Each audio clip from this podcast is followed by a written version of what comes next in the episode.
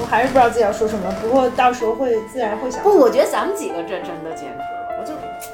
然后因为我还是操作不太熟练，他已经开始录了。啊，可以啊，打板儿。没关系啊，挺好的。啊，好好好，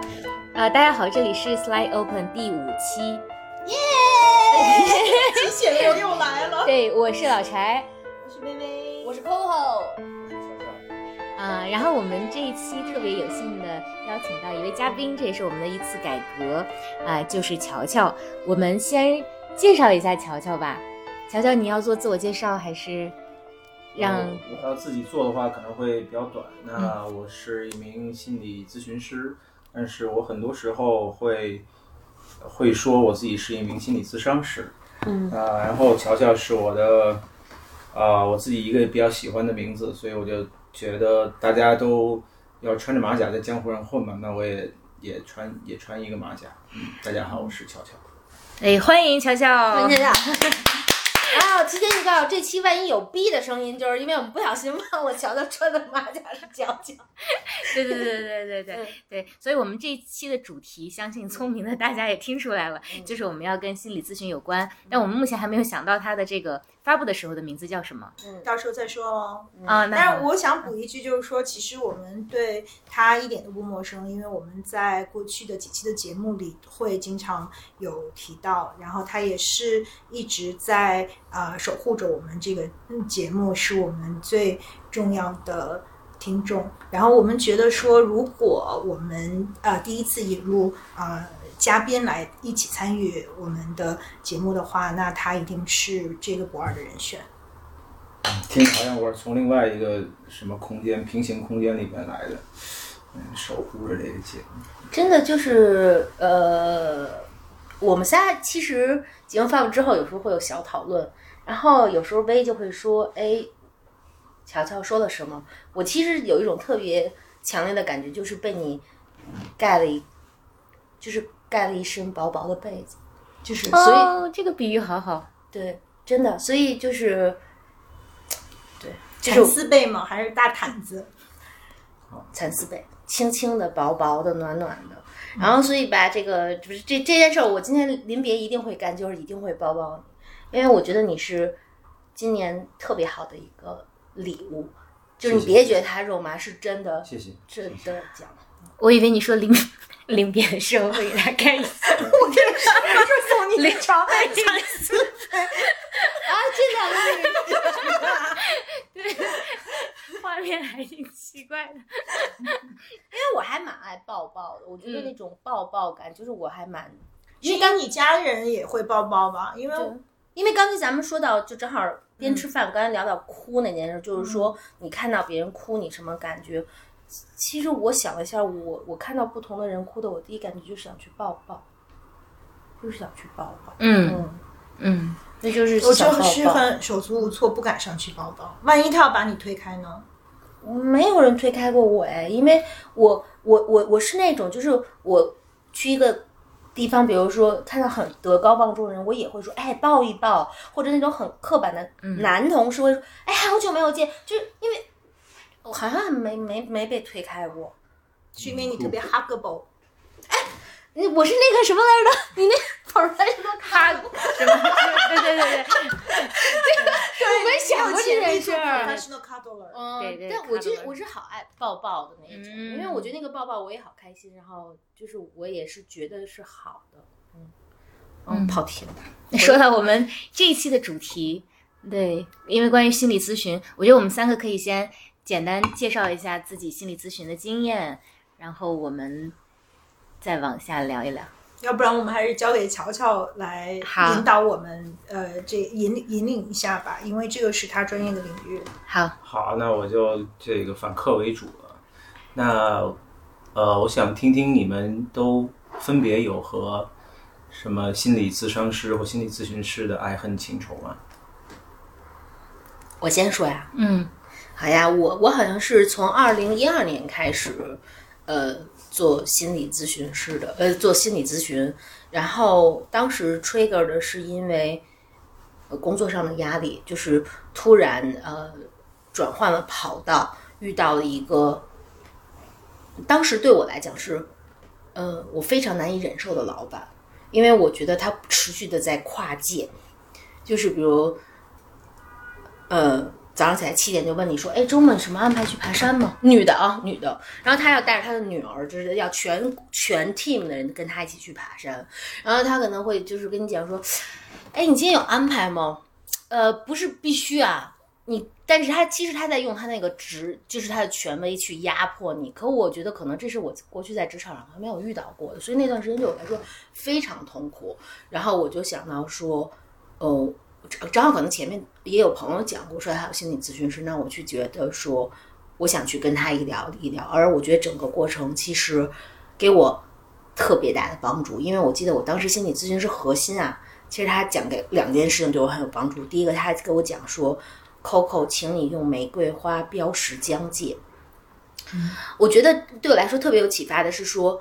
就这句话的意义是在于说，第一，我觉得我是一个疆界感特别强的人，就是这是我的领土，这是我的国，请你不要进来。但是又考虑到他是我的老板，就是我们之间关系已经很紧，因为他可能在他的既有的世界中，没有人如此捍卫自己的 autonomy，说你别进来。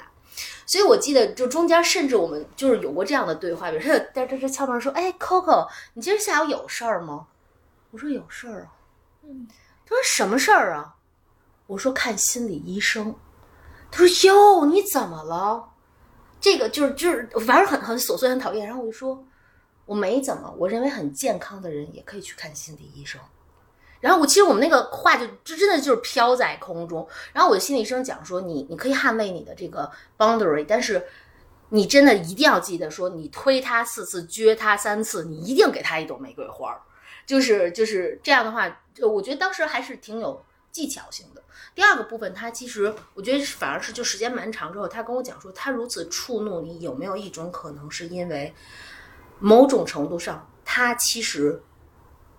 就是他做的很多事情是你在你既有的国度上一份工作中你做的，就是你渴求别人必须按你的规则，只是你可能用更文明的规则，但他可能是你的低配版，所以他你觉得如此的被冒犯，是你们俩既共振，但是他又是低配版，让你所不齿的。那我当时觉得，就是这是我的我的开始，然后后面开始讲，但是就是总之我和我基本上我我和我的心理咨询师保持着一种。第一，职场是我的主旋律，在相当长的时间中，就是好像前面我也分享过，因为本来职场在我的生命中就是特别重要的一个命题。然后，呃，后来有不同的阶段，有一个相当长的阶段，我在做探索，就是我为什么成了现在的我。比如说，我的人生中有很多主题的梦，比如说去到厕所不小心踩到了脏的东西，这是我相当长。时间的反复主题，比如我有一个主题叫做高考，就是呃，还有一个主题叫看房子，就是看不同的房子。但这个房子很多时候是爸爸妈妈都跟我已经买好了，只是很远，都做好了，爸爸妈妈只说带你去。但我就很纠结，说我为什么是现在自己活，以及我为什么对这些梦如此念念不忘。但这块待会儿我也很蛮想，就是有机会我们再去聊。然后我觉得我分享一个我可能跟。一般的人做咨询有点不一样的就是，我特别信任我的咨询师，所以我把他介绍给了我我的先生，我把他介绍给了我的遇到朋友的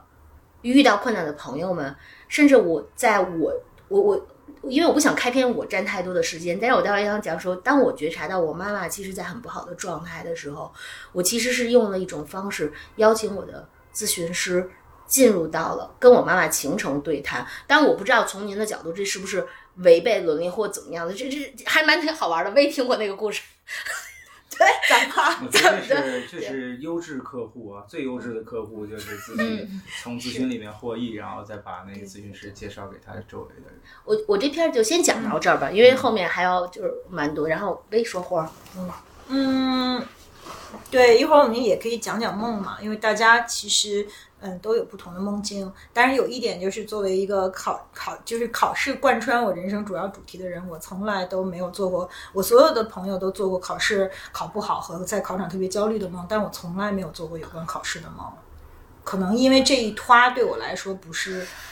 真正的焦虑吧，或者 anyways，就是一会儿我们可以讨论。那就是说回我们现在开篇要探讨的问题。那呃，我自己的话，我我是有呃。就是我曾经有两个，不是曾经，就是我有两个不同的呃咨询的经历。那么我第一个咨询的经历呢是啊。跟我现在的这个咨询的经历是呃非常的不一样的，其实也带给了我很多的挑战。那在这个经历当中，其实也是我今天很想拿出来跟大家探讨的话题，就是说我们第一，我们在什么时候判断自己是不是需要一个咨询师？那这个咨询师给我们带来了什么？另外就是说，我们如何去判断这个咨询师他是不是适合我们的呃咨询师啊？嗯，因为在这个节目开始之前，我们其实我跟乔乔有很深入的探讨，就是因为嗯，他是我的的咨询师嘛，然后嗯，通常来讲，就是咨询的关系会在需要在一个非常非常私密的呃非常有安全感的环境下去发生。那如果我在节目里暴露了我们的咨询关系，会不会对我是一种伤害？对不对？对他的这个职业是一种伤害？那第一就是呃。就是我想拿出来去说的，就是说这个是我觉得我对于啊对我们节目关注的人表达的一种爱吧。就是说，即便是就是我我觉得最重要的就是人敢于暴露自己的 vulnerability 是一个非常勇敢的事情。而我暴露这个 vulnerability 完全是因为我认为咨询带给了我人生巨大的改变。它是我就是这其实，在上一期节目我也有说过，我觉得它是我嗯就是。The best thing ever happened to my life。那我会觉得说，如果我不去真实的面对这个咨询关系，我不会把它呈现给我的听众面前，那嗯，那就没有意义。就我我我没有办法去回应这个话题，所以我不想去隐瞒这个咨询关系。那说回到，就说嗯，什么样的咨询师是适合我们的？呃，因为我也听到很多朋友他会有过很。有挑战的这个咨询关系，比如说我自己的经历跟很多人呢也有相似，就是我第一个咨询师他会有的时候他自己的这个代入感太强烈了，然后他会给我带来很。负面的感受吧，特别是就是我们有聊过，就是在所有的这个感受里，最差的感受是 shame，那它会给我带来 shame 的感受。那其实有的时候，我觉得也当然没有对错了，有专业和不专业。那因为我们正好在人生的卡住的部分是一样的，就是因为我我当时的咨询的时候是呃，因为就是。对于要不要做母亲这件事情有相当大的这个挑战，那其实当时对他来说，他也有这个挑战，所以我觉得他在这个事情里面是没有办法能够用一个相对来说就是从咨询师比较超脱和专业的眼光去看待他，因为这个事儿对他来说是他人生最卡住的部分。然后我记得当时他的，因为有的时候我人不在呃国内的时候，我我需要跟他是用 Skype 去沟通，那他 Skype 的名字叫。后来我一直特别奇怪，因为这也不是他的名字。后来他在跟我说，是因为他特别的，嗯，就是想要呃小孩儿呢，他其实给自己小孩儿起的名字。那其实因为那个时候也是我的挑战，我觉得他完全就是在带入自己的这个人生的沉重和情感，所以就其实反而给我带来了巨大的这个压力。然后我还觉得就是说人的这种自我保护的能力特别强，因为就是我我现在都已经就我记得有一次他给了我一张纸，那个纸上就是说他说我又在。就有点像是你是一个吸毒成瘾患者，然后你又复吸了。因为我当时的这个情感经历又有一个重复回去我之前的挑战的部分，就是他让我觉得我嗯非但没有进步，还复吸了。然后这个 relapse 呃让他特别的愤怒，然后他就给了我一张纸，说你回去好好想想，这就是你的你的 pattern。那具体那纸上说什么？由于我自就是我觉得那件事儿给我造成伤害太大了，我都不记得了，就我的记忆。就是完全删除了那部分，但是在那个之后，我就决定不要再去见他了，因为我我觉得，如果一个咨询的关系给你带来太多的负面的感受，特别是耻辱的感受，那也许他就帮不到我，我反而觉得他可能跟我一样，也会非常的这个需要帮助啊，所以我先分享这么多。嗯，我觉得，呃，这个。微微走的挺远的，他特别善善于打开自己，然后讲到了很多在咨询里面发生的一些很重要的呃情形，而这些情形我自己觉得对于一个需要或者是寻求咨询师帮助的人来说都是非常非常需要很认真、很小心的去面对的话题。那我我想我们一会儿会去到那个相关的部分，再去做一个，也许会做一个很展开、很深入的探讨。但是还是先回来，我会想请老柴分享一下有没有你自己有没有嗯关于咨询师的什么经历？嗯，呃，我可能跟前面两位不太一样，就就是因为我基本上没有过跟咨询师呃沟通的经验，嗯，然后我刚刚吃饭前还跟大家讲过，我跟咨询师关系最近的一次是我大二的时候，我的室友他做梦老梦见鬼，然后他就很紧张，然后我我们学校那个时候开了一间这个心理咨询的办公室，然后我就带着他，我说你，因为我我们已经说服不了他说真的没有鬼，然后后来就只好带着他去寻求老师的帮助。然后我进去的时候他就很紧张，他就抓着我说你不要走。后来老师说没关系，这儿很安全的，然后我就自己回了寝室。后来两个小时之后他就回来，这但但是那个那场咨询并没有解决他的问题。然后他说我进去的时候老师还告诉我没有鬼，然后出来的时候老师说他也不太确定了。对，所以所以可能是因为有过这样的一个经验，当然也有可能是我的室友在描述的时候，他在当时自己那个情境里面，所以对我自己可能对于心理咨询师的 印象就当无事儿收一下你的阴影面积。对对对对对对对，呃，然后另外一个原因是。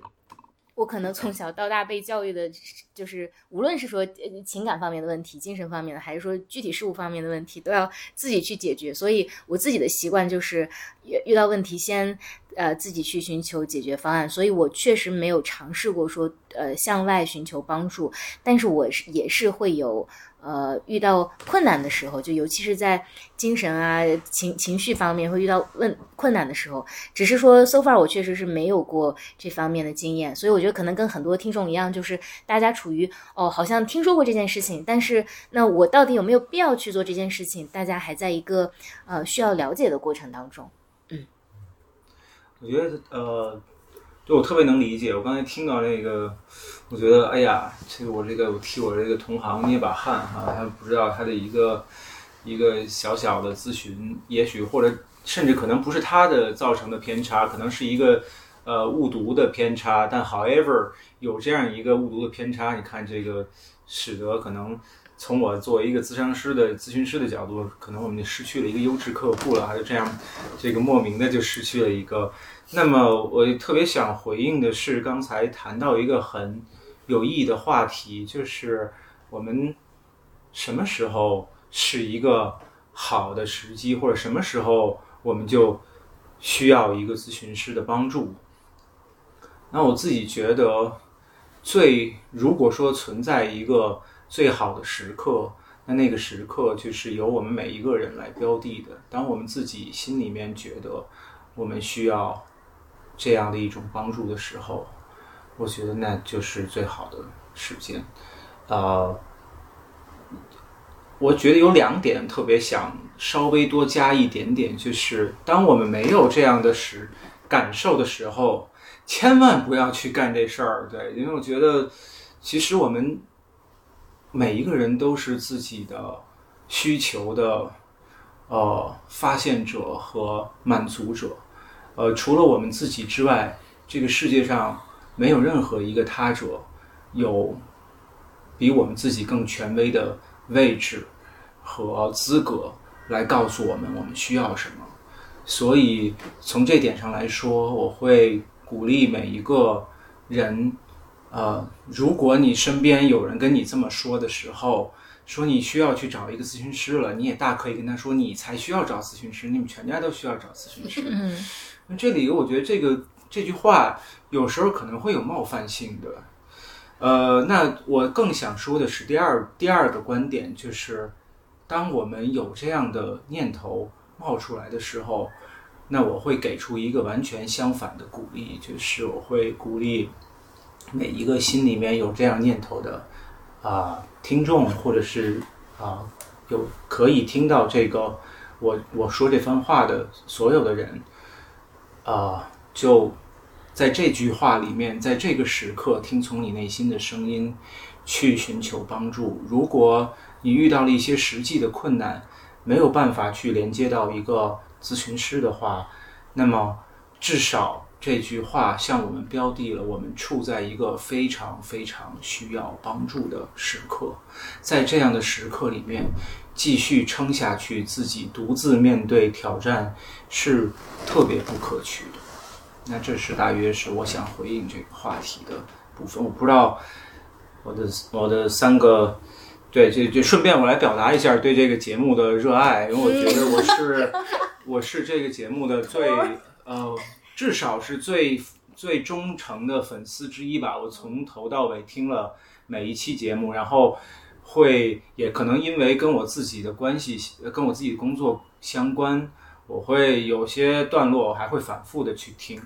所以我是非常非常喜欢你们的节目的。那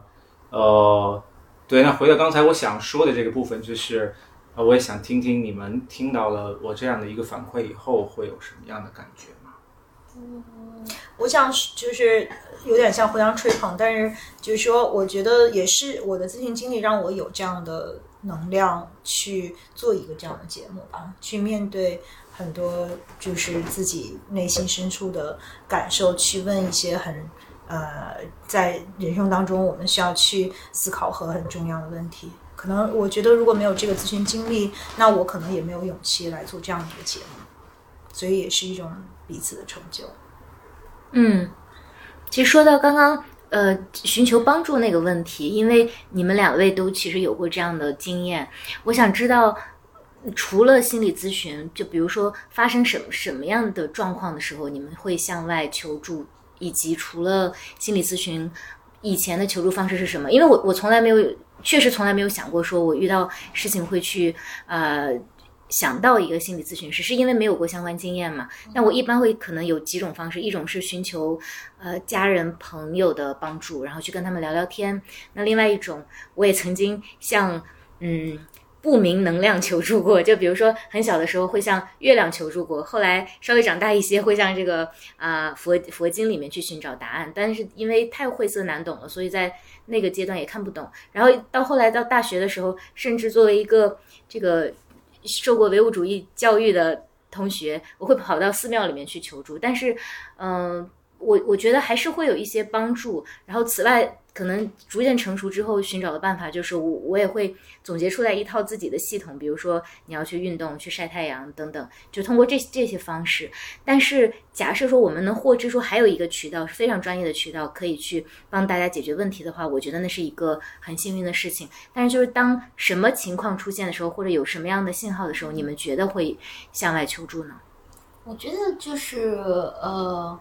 我我觉得触发我去。呃，寻求心理咨询师帮助，是因为我觉得我从小都属于耐力很强的小朋友。我记得我跟薇说过，说高中时曾经遇到过，好像那段被掐掉了。但是，就是总之 遇到了一些就是不公平的对待，压力大到作为小朋友早上起床那个鼻血歘就流下来了。嗯，然后去跟爸爸妈妈讲说，你们可不可以帮我转班？嗯，爸爸妈妈不能。说转到哪里去呢？就是就是。就是如果转了这个，因为当时是很不公平的，现在对小朋友来说很重要。转到哪里去呢？然后就死扛，扛过了这件事。后来可能到，就是因为我从大学起就同时有多份工作，然后又遇到了一次很不公平的待遇，特别想走，觉得我我又不是这又不是全职，对不对？我已经做的很好，我可不可以走？然后跟爸爸妈妈说，妈妈说你可以走，但你记得说。你以后再想起这个曾经给你那么多荣誉、那么多骄傲的地方，你想的是伤感，因为你觉得你你是不开心的走，你要不要扛一扛？我是这么被 shape 出来一个巨能扛的小朋友，但是我我觉得遇到心理咨询师，就是我发现说，就是之所以去求求助，是因为我觉得我当时遇到的状况可能是说，基于我持续的阅读。我向父母求助这趴可能已经过去了，或者和我同，我认为就是我当时可及的各种方法中，没有能够真正意义上帮助我的方式了。那么我当时想到说去求救，然后我去刚我就是我我跟我心理咨询师的关系就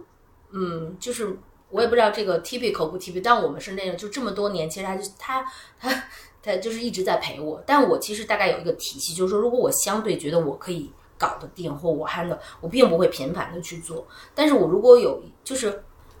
我有过那种，就是如果我能 sense 到说不对，就是这已经不在我的 control 中间，因为基于是一个很自律的人，其实你也知道我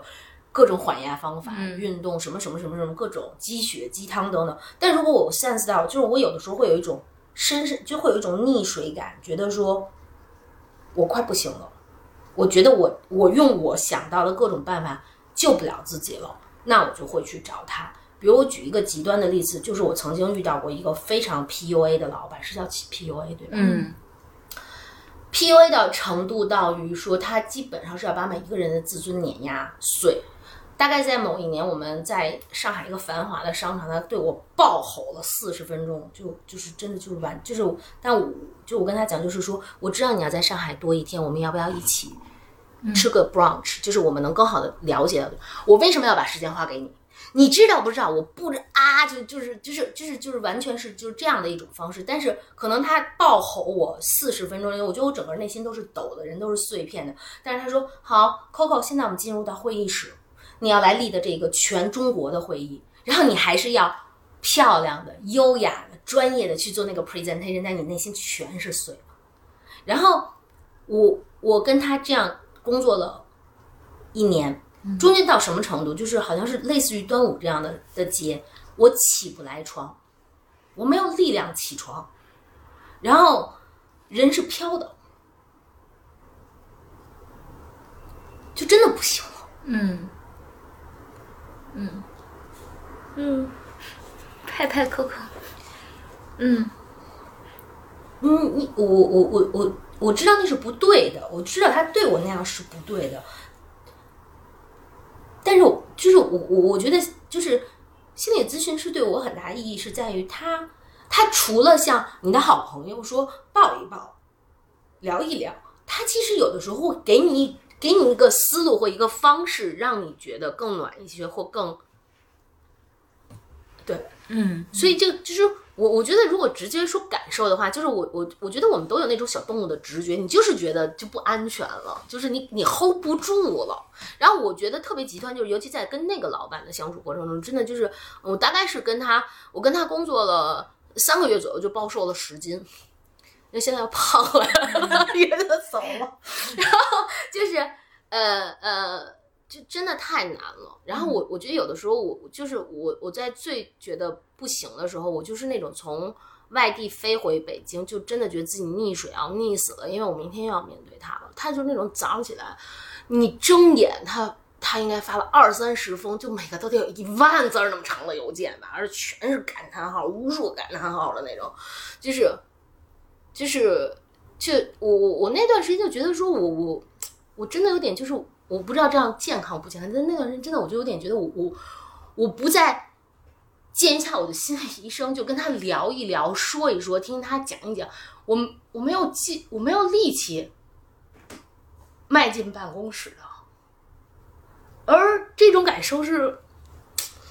你你没有你跟朋友说，就是你都不知道从哪儿说。因为刚才薇可能说了一个，薇说说，哎呀，这个这个有，咱俩之前聊一个说那个，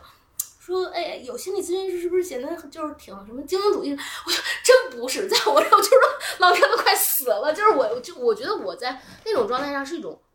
就真的是我觉得是很脆弱的状态。什么精英不精英主义，就是属于说他只是说，嗯，对我觉得是这样。然后那个。这是我的，这是我的那个信号。然后除了这个以外，就说到那个柴说还有没有其他的方式去去，就是我觉得除了记有的什么家人啊朋友啊，就是我还有两个大师，就 两个大师特别牛逼，就是一个大师是呃。他太丧了，就是他说不准的事儿太他妈准了，就是准的不行。所以就是，然后我可能还有一个大师，就是我觉得他说准的事儿还蛮，就是我就在我在我的体系中，他是和我科学的心理咨询师是在一个卦里的，嗯但是我我不轻易调动他们。对，这是我的那个，对，就个人分享嘛，嗯，其实是回应一下这个大师和咨询师的心理 关系。对在一个卦里。这个我想到的第一句话是，居然是井水不犯河水。但是我觉得他们是我特别，我其实特别欣赏刚才 Coco 说到的这个方式。我觉得这个兜里能多揣点儿这个呃求助对象是，这其实某程度上决定了我们在遇到挑战时候，我们自己的那种呃破碎程度，或者是呃可恢复的那个可恢复性。就是实际上就是我也邀请大家感受一下，比如说就是你你比如说你要是现金流出问题，然后你发现那个床底下还藏着七位数的现金，那是一种什么感受？就是大约就是这样的一个感受。那我觉得特别好，就大师有大师的功能，嗯，然后咨询师有咨询师的功能，是吧？我们都是狮子辈儿的。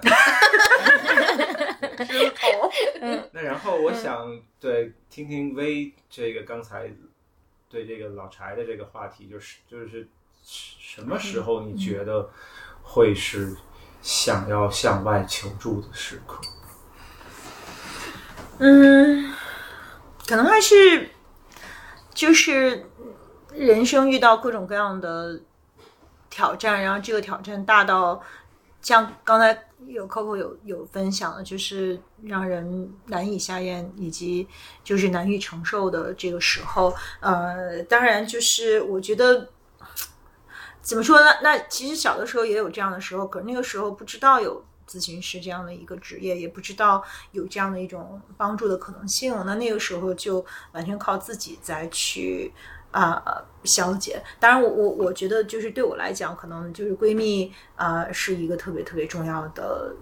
陪伴。嗯，他可能不能像咨询师一样帮我去看见我自己的很多东西，但是那种倾听和那种啊、温暖和陪伴，也是就是在我需要帮助的时候，我永远都可以知道给我的这个发小打电话，然后他永远都在。我甚至也有就是说半夜早上五点跟男朋友吵架，然后我要离家出走，然后他就从很远的地方开一个半小时的车来来接我，帮我那个就胜利大逃亡什么的。所以就是呃就是我觉得我还是呃非常幸运的有这样的一个发小，就是闺蜜，她永远都在我人生最艰难的时候，呃，永远都像家人一样，永远都陪伴着我。嗯，但是就是说，嗯，他有他的这样的最重要的陪伴，但是嗯，就就是他可以帮我疗伤，却。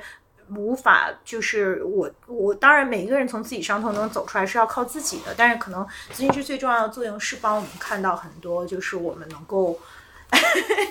为为为什么你们俩都聊哭了呢？你你接没有着哭吗？我又没有看见他，我就看你默默看了张纸，他已经泪盈于睫了。有一点说到这个很说到我们人生在呃情感最艰难的时候遇到挑战，大家都是很 emotional 的。嗯，我我觉得我跟呃咨询师，就是我想到去寻求咨询师的帮助。刚才其实我有提到了，就是说这个还是我呃人生最艰难的一个挑战之一吧，就是。呃，当时就是我在呃考虑要不要做 single mother 的时候，因为做单身母亲对于任何一个呃女性来讲，就是都是一个非常大的一个一个决定，特别是在呃现有的这样的一个社会条件下，就是你要有非常大的这个勇气和决心，才可以去做这件事儿。但是在女一个女性遇到她生理上这个，就是医生告诉她说，如果你现在不去。呃，尝试的话，你可能这辈子就不会再有这样的机会了，因为我们每个人都要面临自己的这个生理年龄的极限的时候，那个呃时候对我来说是一个嗯非常非常大的这个这个门槛。其实它也是一个就是特别情感上的一个一个挑战，就是就是很多时候我们在面对这个问题的时候，总把它当成一个就是生活的选择。可是我自己的个人经历来说，就是它是在呃是一个在情感上特别排山倒海的，它甚至超越了所有的就是呃就是男女的这种浪漫的情感，因为那个是完全对于一个女性来说是内心深处最跟我们的。本性最就是跟我们内心的最核心的这个部分连连接的最紧的部分。那这个时候，我我觉得那个时候我是真的就是在这个溺水的过程当中，是真的非常需要帮助的。然后那个时候才想到说我要需要跟这个有咨询师跟我讨论这个。那其实就岔开一点点，就是说，呃，因为我自己在国外念书，就是我在念书的时候，其实我每一个同学都有自己的咨询师，就是在嗯、呃、某一些国家，就是这个好像是一个很。常态的，就大家都有这样的文化和意识吧。就是，呃，比如说我我们一起呃聊天的时候，每个人都说今天我的呃 therapist 跟我说什么，那个时候我的 therapist，以以至于我刚才也跟 Coco 有分享，我说那这个是不是太显得有点矫情？就是好像我们突然每一个人都有自己的咨询师，而且变成了一个社交话题。呃，但是就是我个人的经验和就是我觉得在国内的这个方面，其实确实跟这样的情况离得还蛮远的。大部分人去呃真正的能够呃。鼓起勇气找咨询师的帮助，都是因为人生确实遇到了一个无法自己的个人的能量，呃，和你周围所有人的能量加在一起都无法去超越和逾越的这个挑战。嗯，但是我也想说，就是说有很多的人，包括我自己，呃，身就是如果有一个好的咨询师，呃，守候着我们，这个是非常幸运的，其实也是非常罕见的。那我周围有很多人，他们有各种各样的挑战，除了真实的生活面对的挑战，还有就是比如说抑郁症啊，比如说啊、bipolar 啊，有很多各种各样的问题。那这个是不是真正能找到一个好的咨商师，能够呃帮助他们去面对这些挑战？那这个其实是呃在目前就是现有的国内的这个情况来说，并不是一个非常。呃，普遍的现象，尽管在可能在一些发达国家，这个是很多人的这样的一个呃有这样的寻求帮助的意识吧。而且每个大学其实都有咨询师的这样的配备，就是如说自己果你需要，也看见鬼了，他那个对 配备了以后，人家还是很早期的人鬼情未了之，对对对，对 就是对，所以其实这也是一个。嗯，就是我会觉得，呃，就是说，跟经济基础和就一个社会它发展到一个什么样的程度，它是不是关注每一个人个人的感受、个人的尊严和个人的情感的价值，也有一些呃关系吧。也许我也觉得说，我们如果未来能够有更多的好的咨询师，然后更多的人能够嗯、呃得到咨询师的这样的帮助，是一个非常美好的事情。因为我有一个问题想问，因为咱俩的 model 不太一样，我可能是就是相对来说有触发的事情，然后我可能启动，然后我知道你相对是把这件事情做成一个常态的，嗯，就是就是你不是每固定时间去咨询，你是有事儿去咨询。对对对，就我的方式是这样的，但我你的方式是这样的，就是你为什么会选择是这样的一个方式呢？因为我觉得，首先，当然我我觉得我跟乔乔的咨询关系就是是一个非常就是长久的一个，嗯，就是呃，怎么说呢？他他不是我的。就是救命稻草，就嗯当然它可以，它随时是我的救命稻草，但它远远超越了救命稻草的这个部分吧。就是它其实就是嗯，这些年陪伴我的是最重要的一个旅程，还是就是自我发现和自我去了解我自己到底是谁，了解我的需求，了解我自己的嗯跟这个世界和其实最重要的还是跟我自己的爱恨情仇的这样的一个、呃最重要的。引领者和守候者吧，就是我不会把咨询关系看成一个说我们有事儿的时候，就就是一个跟一急诊室似的，然后你你这边不行了，然后你嘣儿 你是要打鸡血，你就去找咨询师。我会觉得我们是一个非常就是长远的这样的一个陪伴，就是它其实是我人生旅程，特别是我在人生的下半场翻越第二座山的一个特别特别重要的登山棍儿。就是我我我就是因为有它，我可以走得更呃更高更远，我可以走得更平缓，然后我也可以更知道自己在做什么。就是我觉得这个过程对我来说是需要一个长期的呃投入和这个 commitment 的，它它不仅仅是一个急诊室。嗯，基于你们俩说的，我有好多问题想要问乔乔。第一个问题是，就是那国内现在因为我看到有好多呃心理咨询类的节目，也有很多这个心理咨询的呃机构。现在从趋势上来看，是不是越来越多的人关注到这一点，并且就就是开始进行心理咨询了呢？有这个趋势吗？呃，对我我不知道，我其实有一些呃行业的所谓的数据，但是我这个我对我们的这个统计的水平和诚意，我都有一些质疑，所以我一般也不是特别的去相信这个我我能拿到的这样的一个数字，但是只从我自己呃从业的这个亲身的经历来感受，我是觉得呃，我特别同意刚才呃老柴的一个看见，就是我觉得坊间。呃，对，无论是对于心理咨询，还是对于心理咨询师，都有了很这种看法和意识，都有了很长足的呃前进和改变。嗯，所以呀，是这样的，那个确实是越来越多的人，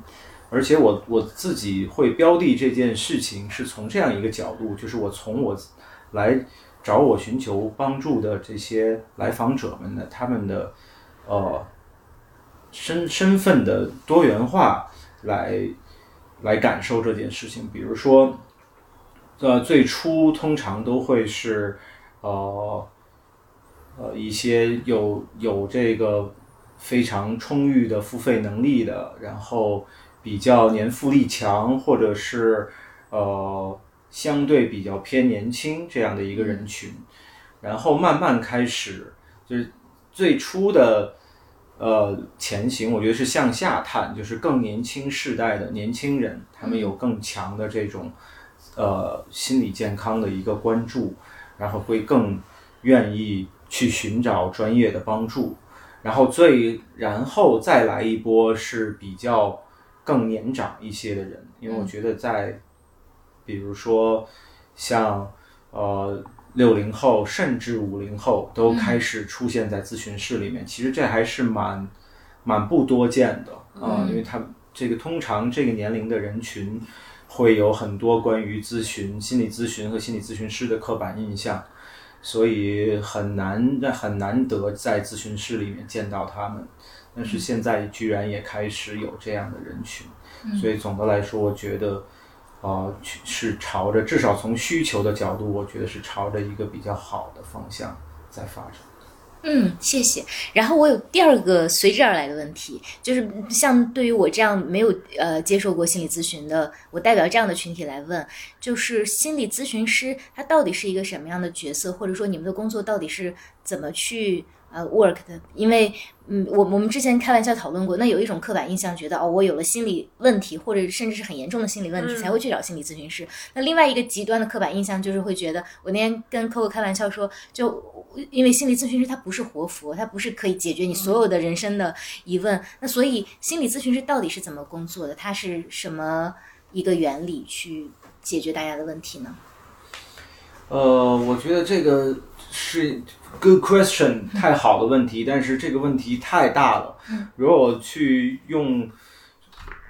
尝试从我一个专业的角度去回应的话，我觉得可以啊讲讲讲两个小时、二十个小时都可以。可是我会更想尝试用刚才呃 V 和 Coco 的那个方式来回应，就是。当我们我觉得有两种最经典的情形，然后这两种经典的情形决定我们正好是我们心理咨商师、心理咨询师去工作的两种很经典的方式。那一种是非常紧急的，像刚才更类似于像刚才 Coco 说到的这种，当我们人生遇到了一个过不去的坎儿，无论如何这件事情靠着。至少在我们自己的那个头脑里面，靠着我们自己是没有办法翻越这个坎儿的。嗯，在这样的一个时刻，我我会说它是一个很像刚才维也说到这个词，很像急诊，是吗？那我觉得这是一个心理咨商师很典型的。我们在业内有句黑话叫做呃这种危机处理。嗯啊，那这种时刻，就那他是在他的一种工作方式就是。帮助我们遇到这样的一个挑战的人，看到，因为通常他之所以觉得自己没有办法再去翻越这个坎儿，他是觉得他把资源都用尽了，嗯，他在他自己的视视野范围之内，再也寻找不到任何一个资源可以用来翻越这样的一个困难或挑战。那么在这种情况下，咨询师。如果他当然，如果你说你缺钱，你缺一百万，你找咨询师，这可能他也不行。那就算他行，我估计他也不愿意给。那这个肯定不是一个心理咨询师干的事儿。那么，但是他有一个什么样的价值？他有他有一个价值是帮到我们这样一个遇到严重危机的人，看见他在这个危机里面所他自己没有看见的资源。嗯嗯用来撬动更多的还没有被看见的资源，这样的一种方式，陪伴着这个遇到困难的人，来慢慢慢慢的先，就像刚才我说的，通常我们遇到困难的时候，什么特别可怕？就是你兜里没有能够回应的工具，是吧？如果你揣着仨师，是吧？两个大师，一个咨询师，我觉得这个就就挺有货的。因为有货的时候，我们遇到事儿，嗯就可能能相对就处于一个不太害怕的状态。嗯其实就连这个不太害怕本身都是有价值的，可能都能帮到我们去找到更多的办法去回应。所以实际上我想说，就是那么在这样的一个危机里面，通常是这样的一个工作模式。嗯那么还有一个工作的呃领域和方式，就是像刚才薇讲到的这种，就是个人的成长遇到了一些更长程的困难。嗯比如说我的无无论如何，我在我的亲密关系里面没有办法好好的和另外一个人相处。我在我的职场里头无论如何不知道怎样才能跟那个 PUA 的老板去进行有效的抗衡。嗯，那持续的在那个环境里面待着，我们就会持续的消耗能量。嗯所以这种长时间的，我们黑话叫应激。嗯那外文其实 stress 是吗？英语里面会管它叫 stress。长期一个人长期在这种感受到压力的状态里面生活的话，身心都会受到极大的负面影响。嗯本原本一个很健康的系统会会甚至会被破坏。嗯会出现问题，甚至会被破坏。那么在这样的一个状态里面，一个心理咨商师可以做什么？呃，通常都是通常的情况下，不是百分之百，通常的情况下都会是一个长程的陪伴。在那么这个长程的陪伴的价值是什么？是在这样一个长期的 stress 压应激的这样的一个状态里，帮助我们个体看见我们的这些压力。它真正的压力源是什么？找到那些带给我们挑战的那些真正的问题，因为有时候我们可能会看见问题的表面，但是可能看不见那个问题的实质，或者是比如说我举一个例子，呃，当我们和呃一个 PUA 老板呃相处的时候，我们可能只能看见为什么丫老 PUA 我，为什么为什么是我，他为什么不去 PUA 别人呢？然后为什么他就不可以不 PUA 我呢？是吧？那除了这个老板的这个部分之外，我们还能够在我们的生命里面看见什么样的类似这样的压力？那恐怕 PUA 可能已经不仅仅是这一个人施加在我们身上的一种压力了，可能长期。或者是很早期，我们生命里面早期可能会遇到一些类似这样的情形，我们在那样的情形里面就特别的无法去自由的回应。那我们这个自由的失去、选择权的失去、控制感的失去，会带回到我们当下遇到的这一个很长程的挑战里面，我们的那种无力感、那种绝望。本身又会带给我们更多的压力，嗯，所以我们等于在这个单一的压力里面，还会搅动更多的压力，然后不停的再带给自己，不停的带给自己一些额外的压力，在整个的这样的一个状态里面，我们就没有办法动弹，动弹不得，不得自由，没有选择权。那么在这样的情况下，一个心理咨商师。好的心理咨商师不是那个活见鬼的心理咨商师，他可能会帮助我们能够慢慢的去恢复我们的自由，嗯，那个内在的自由，然后看到 PUA 里面我们以前的伤痛，理解我们自己的伤痛，然后慢慢的在这种伤痛里面找到一些正向的元素。若我们内在缺乏这样的元素，咨询师可以提供，嗯咨询师兜兜里也有一些好东西，嗯那他可以用到他自己的这些能力来慢慢慢慢的给到这个遇到困难的人更多的自由和选择，或至少让他可以看见这些。嗯，那我自己的个人的 personal belief，个人信念是，当我们自己感受到我们自己的自由，感受到我们自己的呃选择权，感受到我们自己的控制感以后，我们的那个能量和能力都会慢慢的回来，我们自己仍然会能够有办法，能够冲破那些我们遇到的那些挑战。嗯大约我会想用这样的方式来回应。嗯我我回应一下，就是呃长城的这部分嘛，其实短程我觉得我也有一个特别经典的案例可以回应。那长城的这部分，嗯，我跟乔乔的探讨可能更多的在于就是呃从一开始还是从 self awareness 的这个起点开始的，因为我觉得你讲到那个真正与自己呃就是能够呃有那样的一种呃自在和自由，它其实是一个很就是很很很高的境界，其实呃是每一个人都在追求的。他可是，在咨询的时候，他可能你一下不会就直接冲到那个那个山顶上去吧，因为那个有点像 self actualization。如果我们用需求金字塔去标的这件事情的话，那最开始可能最基础的部分，就我自己觉得还是 self awareness。因为就是的确就是 awareness is a powerful thing，就很多事情，如果你你看到了自己的需求，看到了自己的恐惧，看到到了自己拥有什么样的资源，你可能就会在很多事情上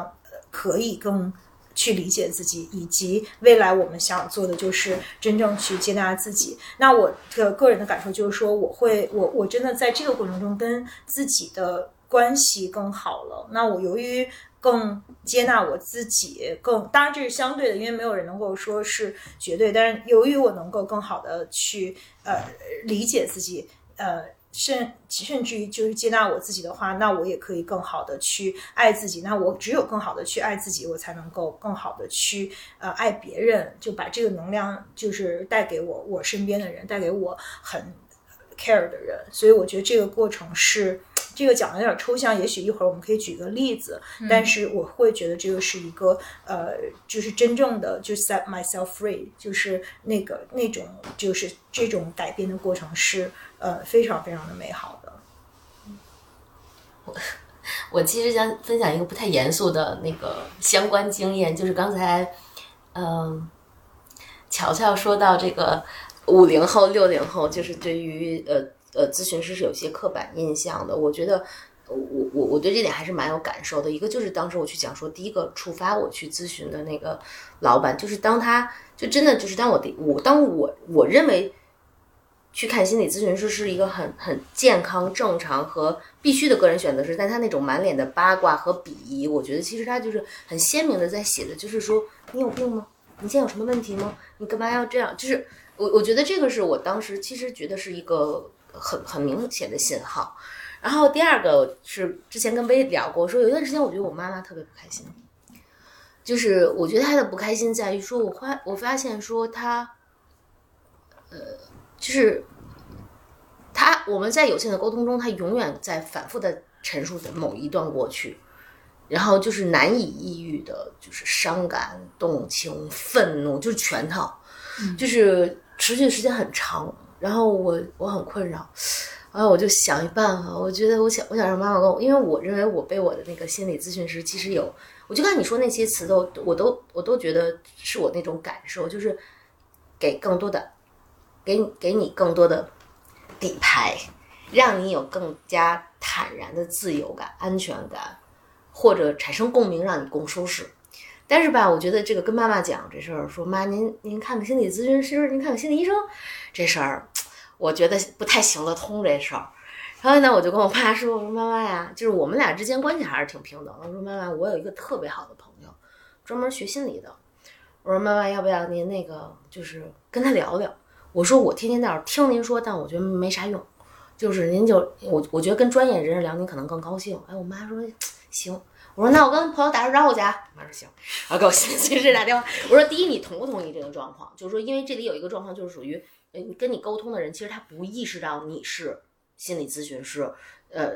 但我们俩真的，他也陪了我很多很多年，所以他说啊，就基于你说的各种情况，我可以去试试。然后呢，我就我也说说啊，那那个，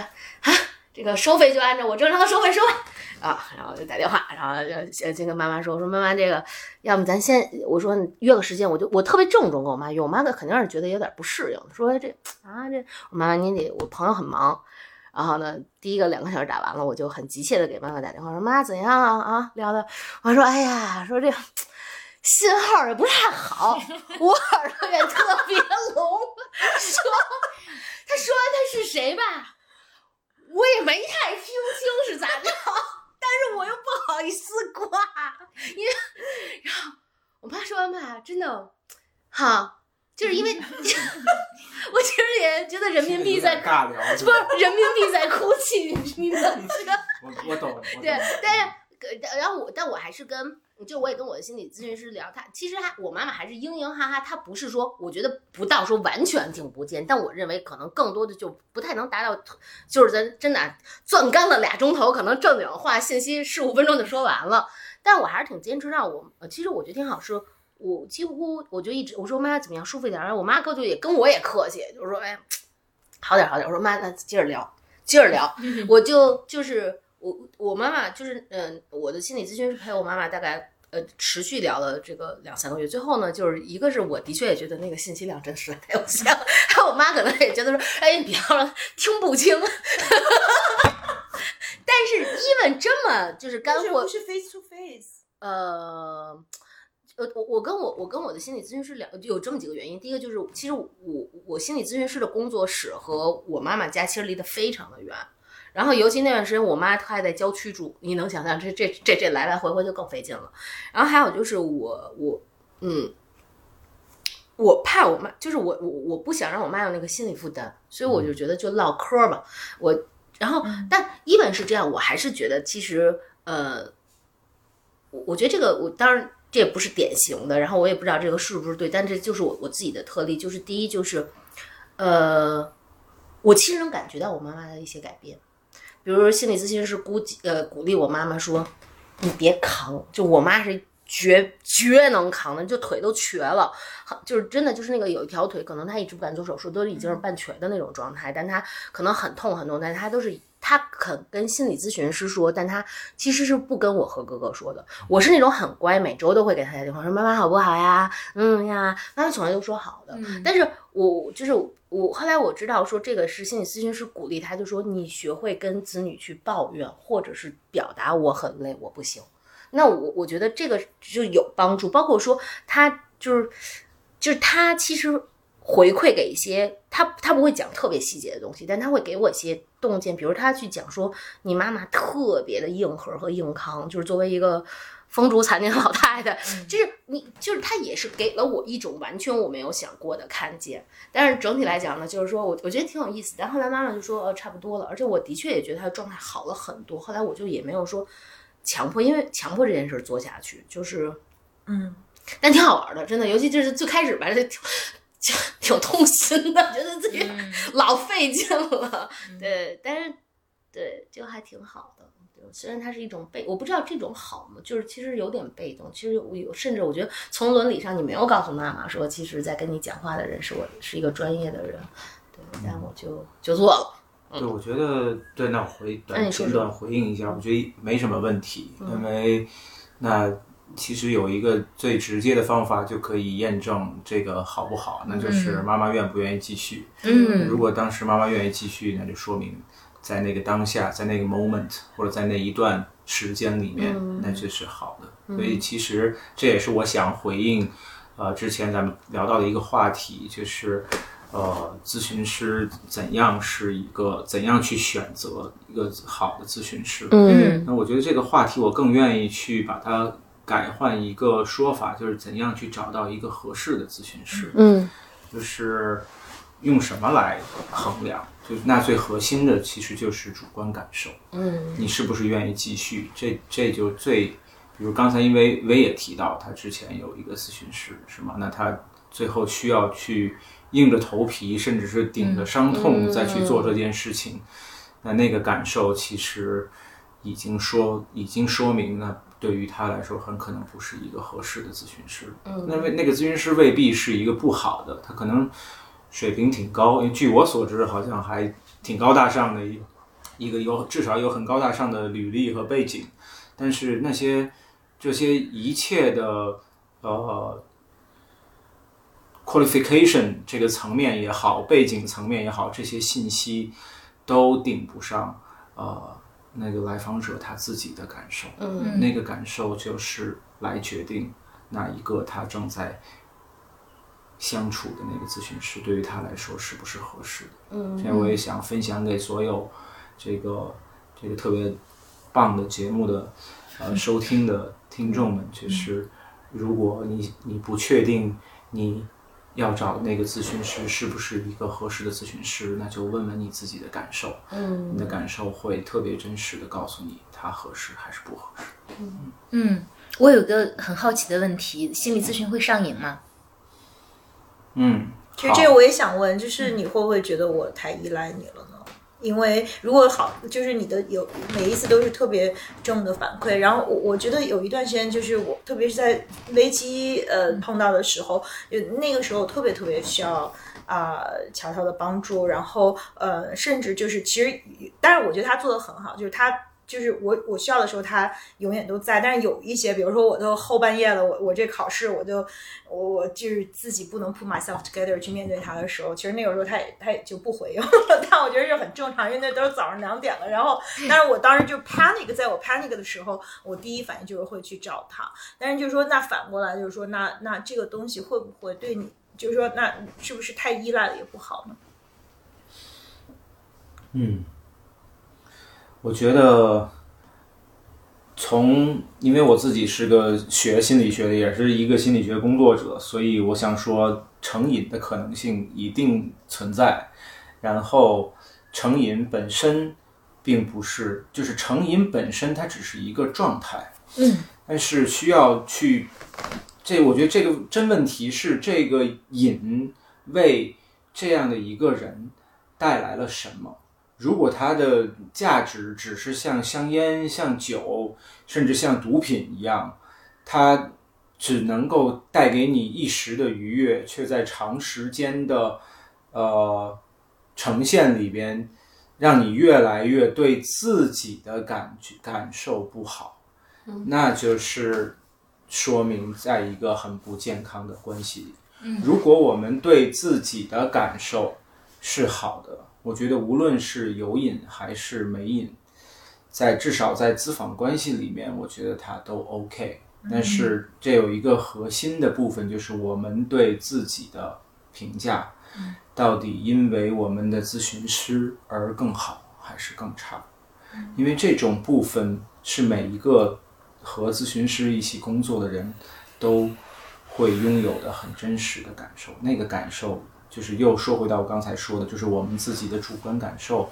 是评估这个咨询的最核心的一个 standard 一个标准。嗯说起这个，还有一种刻板印象，就是也是有一些人对子女咨询的一种看法，就是说，那你 of course 就是心理咨询会让 make you feel 呃没有 make you feel good，因为咨询师就是说，不管你说什么，他说嗯。对我理解，我知道你在说什么，我也能够啊、你你你这样的感受非常的对哦，那这个是我们非常重要的一个部分，我们可以看一看，就是说，那咨询师在这个过程中，他用很多职业的方法让就其实这不是说这是我们的咨询关系啊，但是我听到很多人就是说，啊，觉得咨询师不要太容易，就是说你你只要呃做一个呃 active listener，然后他不管说什么你都表示呃 share 你无限的 compassion，无限的 empathy，然后你去问他一些、呃问题，那个其实就就是让他就会觉得感受很好。那这个真的是长远对一个呃就是 visitor 来说是有帮助的吗？嗯，good question，很好的一个问题。我觉得你们都特别善于问那种特别大的问题，然后就一一回应就要回应好几个钟头的那种。呃，我想说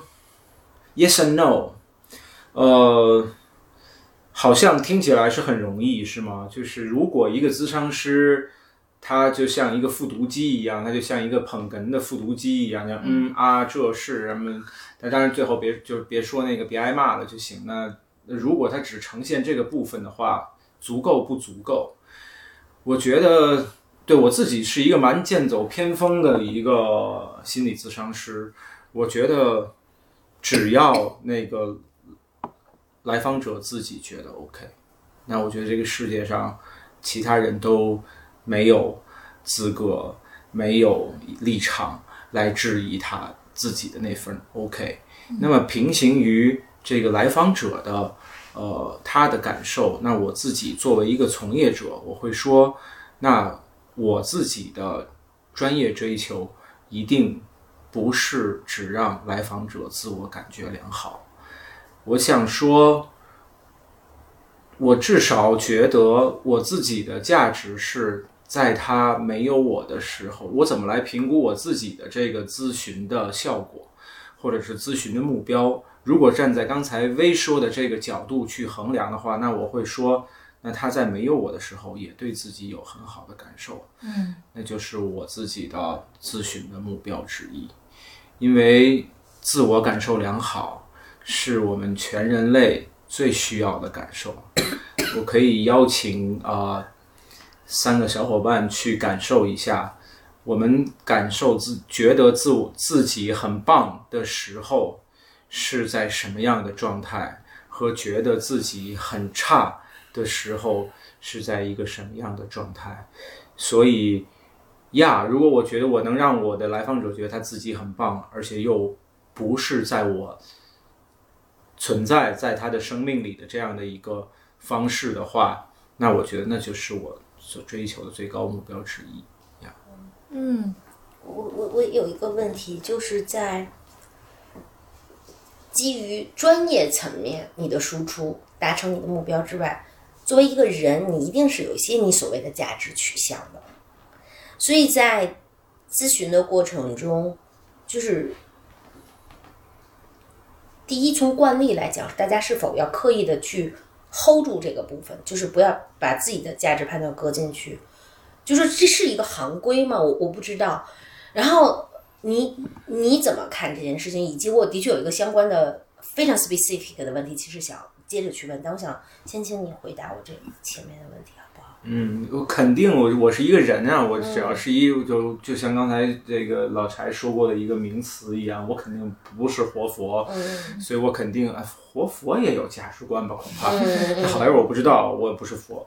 但是我肯定有我自己的价值观。然后从我自己的职业伦理来说，那在咨询室里面，我是我会尽量处在一个呃，嗯，我会尽量让我自己去处在一个没有一个我固有的价值观的部分。嗯而且这个部分是非常重要的。那它居然到底有多重要，以及它为什么重要？我们可能也许如果以后有机会的话，我也很愿意和呃和你们分享。但是我会觉得在这里，我会想说，因为那个价值观，其实我也邀请小伙伴们去脑补。我们很多时候人际关系里面最难以逾越的那个屏障，就是价值观的屏障。如果我们和一个人的价值观不一样，我也邀请你们来脑补一下，那那样的关系可不可以非常的让我们自己在那个关系里面舒适？所以那就那如果是不行的话，至少在我的在我自己的很真实的生活里面，我的感受是价值观的不同是巨大的一个分歧点，所以我不绝不会让这样的一种分歧呈现在我自己的咨询室里面。嗯嗯，在我和我的咨询师沟通的过程中，嗯，我们一直分享着一个共同的认知，就是说每一件事情的发生都是必然，就是呃，但是接下来这个分享就有可能太私人，我们回头就卡掉了。但是我这个是我，呃，我所以有的时候我在想是到那如果基于这种逻辑的话，那到底是我自己帮了我自己，还是咨询师帮了我？没懂，你很介意这个部分吗？这重要呃对，嗯，是是说你的人生的选择和走向其实是 defined by yourself，所以其实这个是一个就是相对来说是有必然性的。所以你在想，就是说你的人生的走向和选择在多大程度上受到了它的影响呢？有，然后同时我觉得，呃但这个是一个，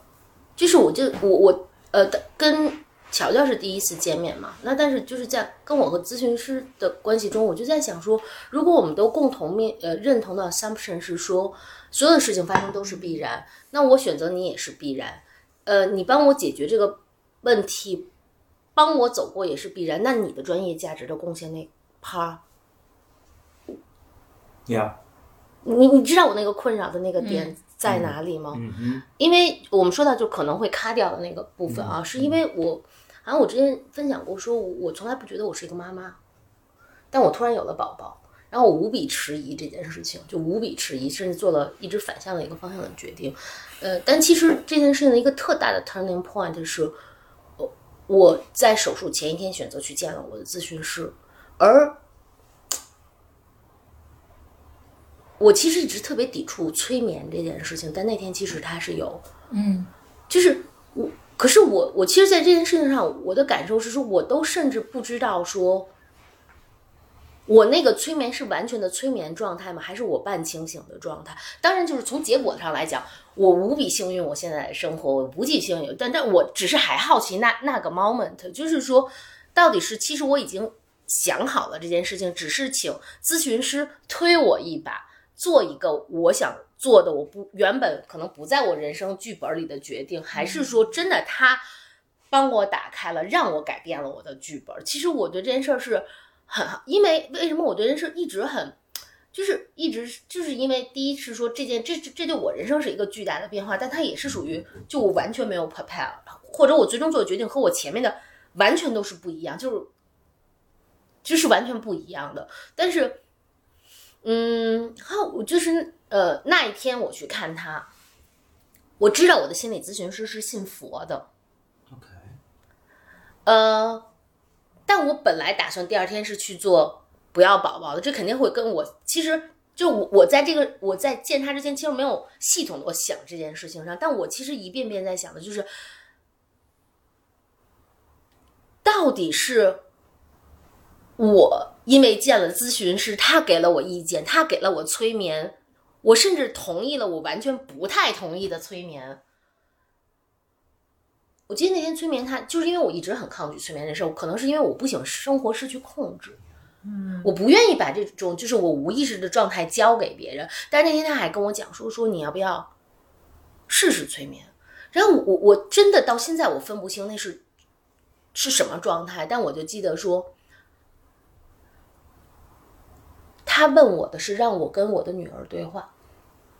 让我跟肚子里的宝宝对话。然后我说的就是他，他就他就一直问我，他说他长什么样？我说我看不清。然后他说那那个，嗯，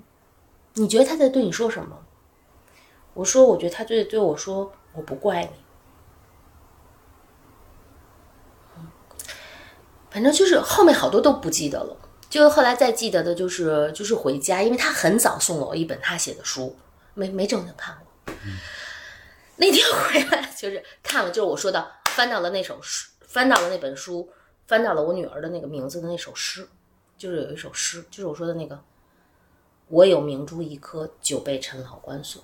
今朝沉浸光线，照破山河万朵”，就是就感觉那个猫嘛，但是这件事情就是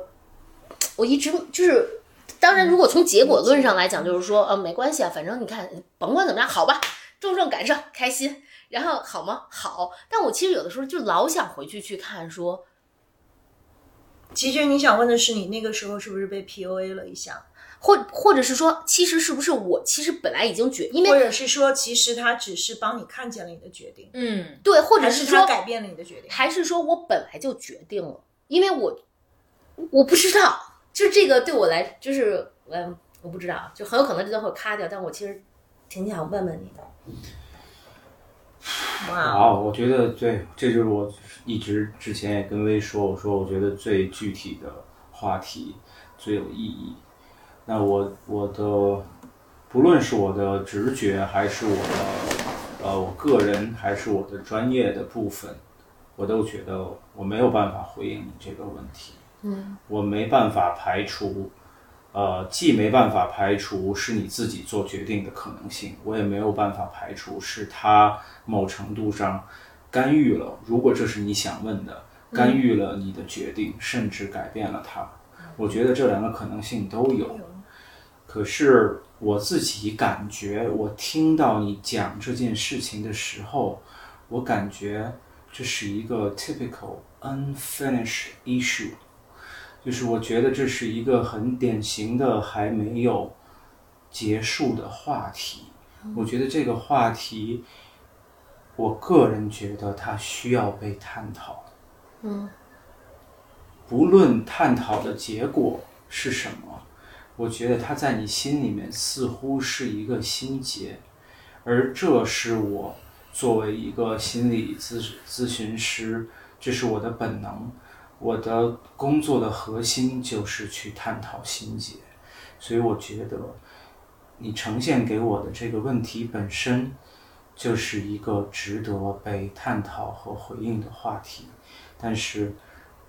我没有只就目前这么有限的信息，我没有办法给出一个确定的答案。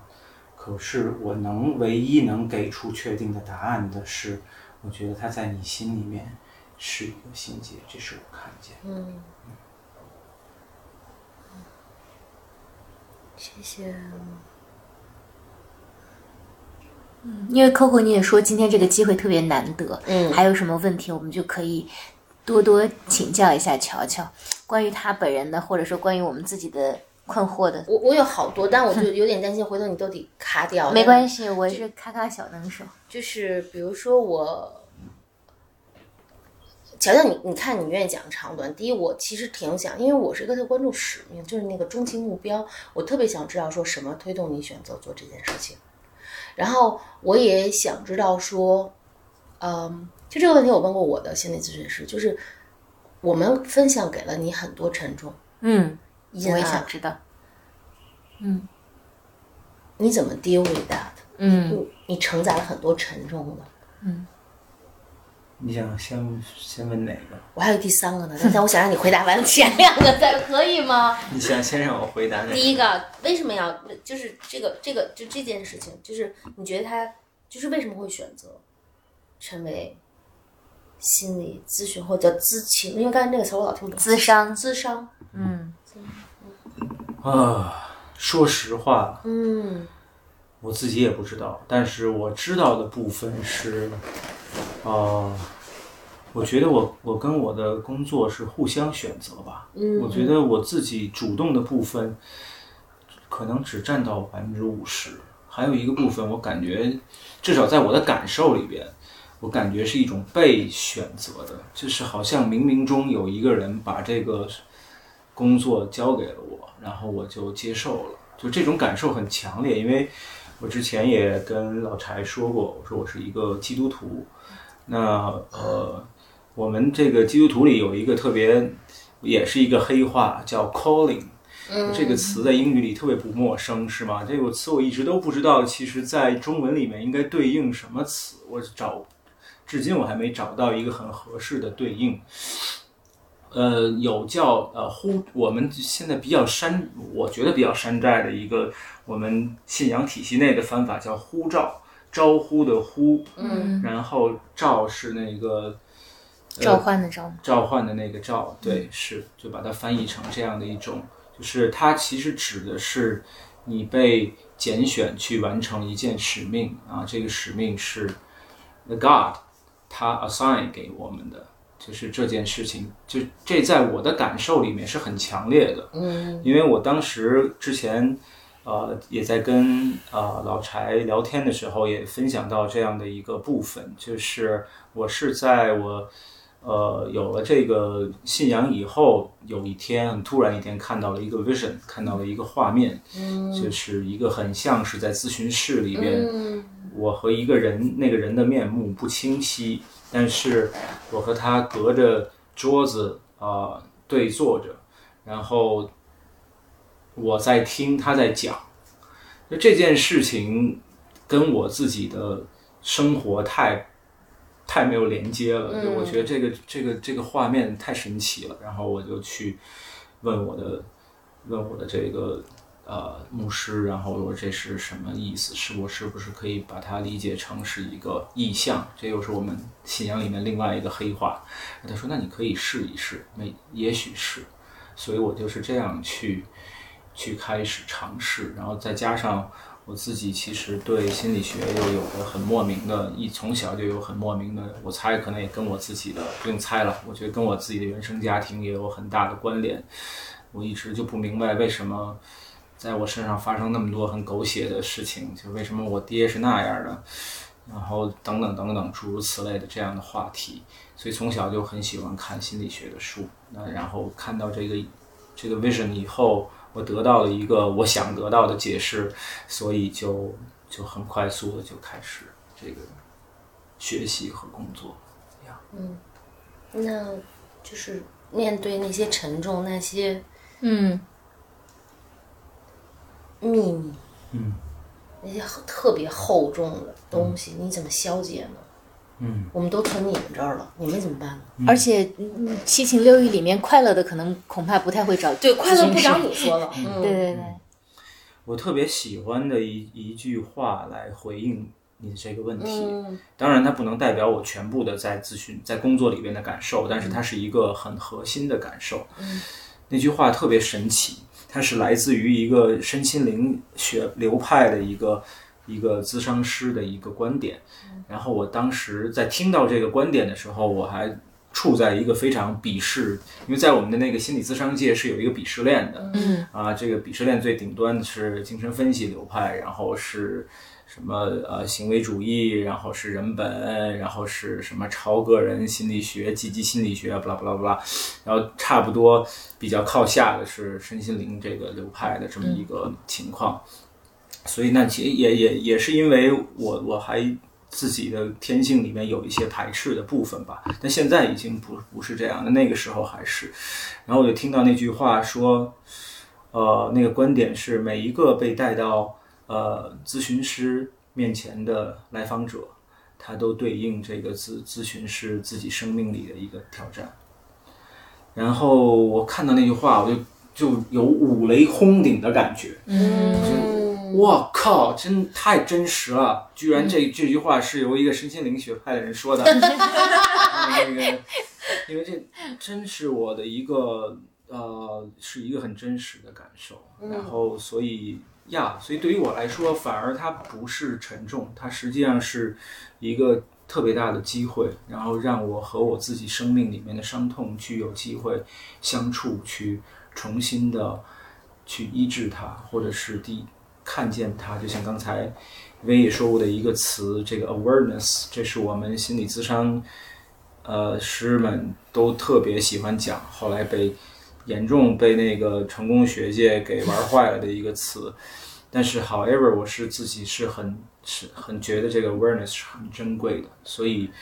我很我内心真的是有很多的对我自己心理内部有很多的感谢，对这些来到我心来到我咨询室里边的，他们真的是回应了我生命里面很多的创伤。所以之前在微说到他第一个咨商师的时候，我觉得哇，那不就简直不要太精准。但其实微被带到他的咨商室里边，可能对某程度上可能对他的意义比对微的意义还要大。嗯，真的是。对，那可能这是我想回应回应你的话。嗯，我想，其实我我补充一下，因为我跟呃乔乔在这个咨询过程中，呃也有一点点触及到这个部分，就是说，嗯，每一个就是 visitor 对他的价值是什么？因为我有的时候就会特别的 self conscious，就是我会心生。这个其实也是挺有意思的部分，我觉得可以拿来分享。就是我会突然变得很恐惧，就是我会觉得说我在占用他这么多的这个时间和心力，那就是如果而因为咨询关系是单向关系，就是都是我说我的事儿，这这所有的这个时间里都是我在我字儿放特大，然后永远都在说我嘛。但是我就会有的时候突然特别就突然变特别 insecure，就觉得说。那 what I'm doing 就是说，那我是不是给另外一个人造成了很大的这个呃困扰？然后会不会有一天把他烦到，然后他就跑了？尤其是因为我在咨询过程中可能会呃去暴露我一些，就我自己觉得我无法跟自己和谐的部分，就是我无法接受我自己去做的一些事情，那我就会想说，如果我告诉我的这个咨商师，他会不会为此而嫌弃我，或者是他觉得我作为一个 humanity 不是他欣赏的这个 humanity，他可能就会嗯离开我。就是可能一个关系，就是无论它是什么样的关系，就是对你来说非常重要的时候，那这种恐惧也是非常非常真实的。那其实他有跟我说，就是说，其实这个咨询关系从从来都不是单向的，尽管它在这个模式上它是一个单向的，但是对于呃一个就是好的咨商师来说，他呃就是不管我不知道我说的对不对啊，就是他其实也有帮助他去共情那部分和帮助他。In a way，就是疗愈的那那部分吧，因为我们每一个人，嗯、在生活中真实的呃卡住、真实的挑战，其实可能我们大家都有，即便实际上是他本人也会有这样的呃挑战。呀是，对，所以对，就还是我刚才回应的那个部分。当然，它不是我刚才也说，不是我工作的全部。我当然会有，真的有那种呃做垃圾桶，然后被倒垃圾的这种感受。所以，但是正在这里，正好我也想安利这个呃心理咨询咨商或者叫心理咨询的这个体系，就是我们每一个咨询师，我们相信这个心理咨询有有价值到一个什么程度？我们每一个咨商师都有自己的咨商师。真的，对，这这就是这。就是，因为我知道很多医生是没有自己的医生的，对吧？他是他他他，反正他出他他他顶只是找一个他能够他自己生病了，找一个他能去看病的人。但是我们每一个咨商师都有我们自己的咨商师，啊所以太有用了。就是嗯它无关于无关于挑战，有时候甚至嗯有时候我就是去找我的咨商师去吐槽倒垃圾，我觉得很理所当然，因为这就是。就是我觉得我的咨询师也是一个多功能的，就像我自己是一个多功能的咨询师是一样的，所以呀，那我就想去也也也小小的回应这个部分，就是我们当然有有有咨询室里不能承受之重，嗯，所以这也是就像我们每一个人都会有自己生命中不能承受之重，所以我们也要有我们的咨询室，嗯。我我先回忆一下那个被选择的部分吧，因为我昨天晚上也在跟另外一个对我来说，反正就是很很重要的朋友吧，在讨论这个问题。他就是说，嗯，就是他就说 he's not chosen，就是 he he doesn't choose he's the chosen one、然后我就说那 by what？他就说啊、by force larger than 啊、myself，就是说在呃很多人其实也谈过，就是这种被选择。就是如果你看甘地传，其实 in a way 就是甘地也是一个，只是他被选择之后，他能够 deliver it，但是另外一个话题。但是他也其实 in a way 他是他是被选择的。所以那我们是不是相信人生有一个嗯 mysterious force that's larger than ourselves？可能每一个人来到这个世间的呃使命。在一种被一种更大的这个力量所所选择，然后他还说了一句话说，呃、i f you are too into yourself, you will never be chosen because you're too busy looking。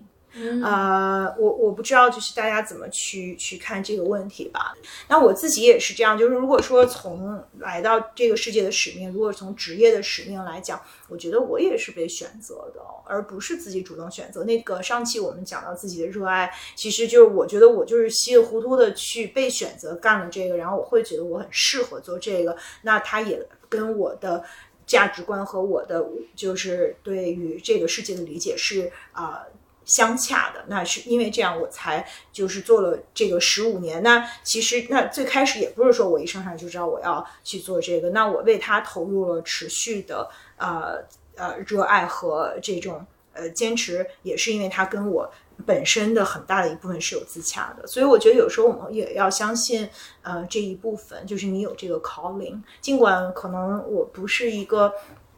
有宗教的人，但是我觉得这种 calling 我也能感受到过。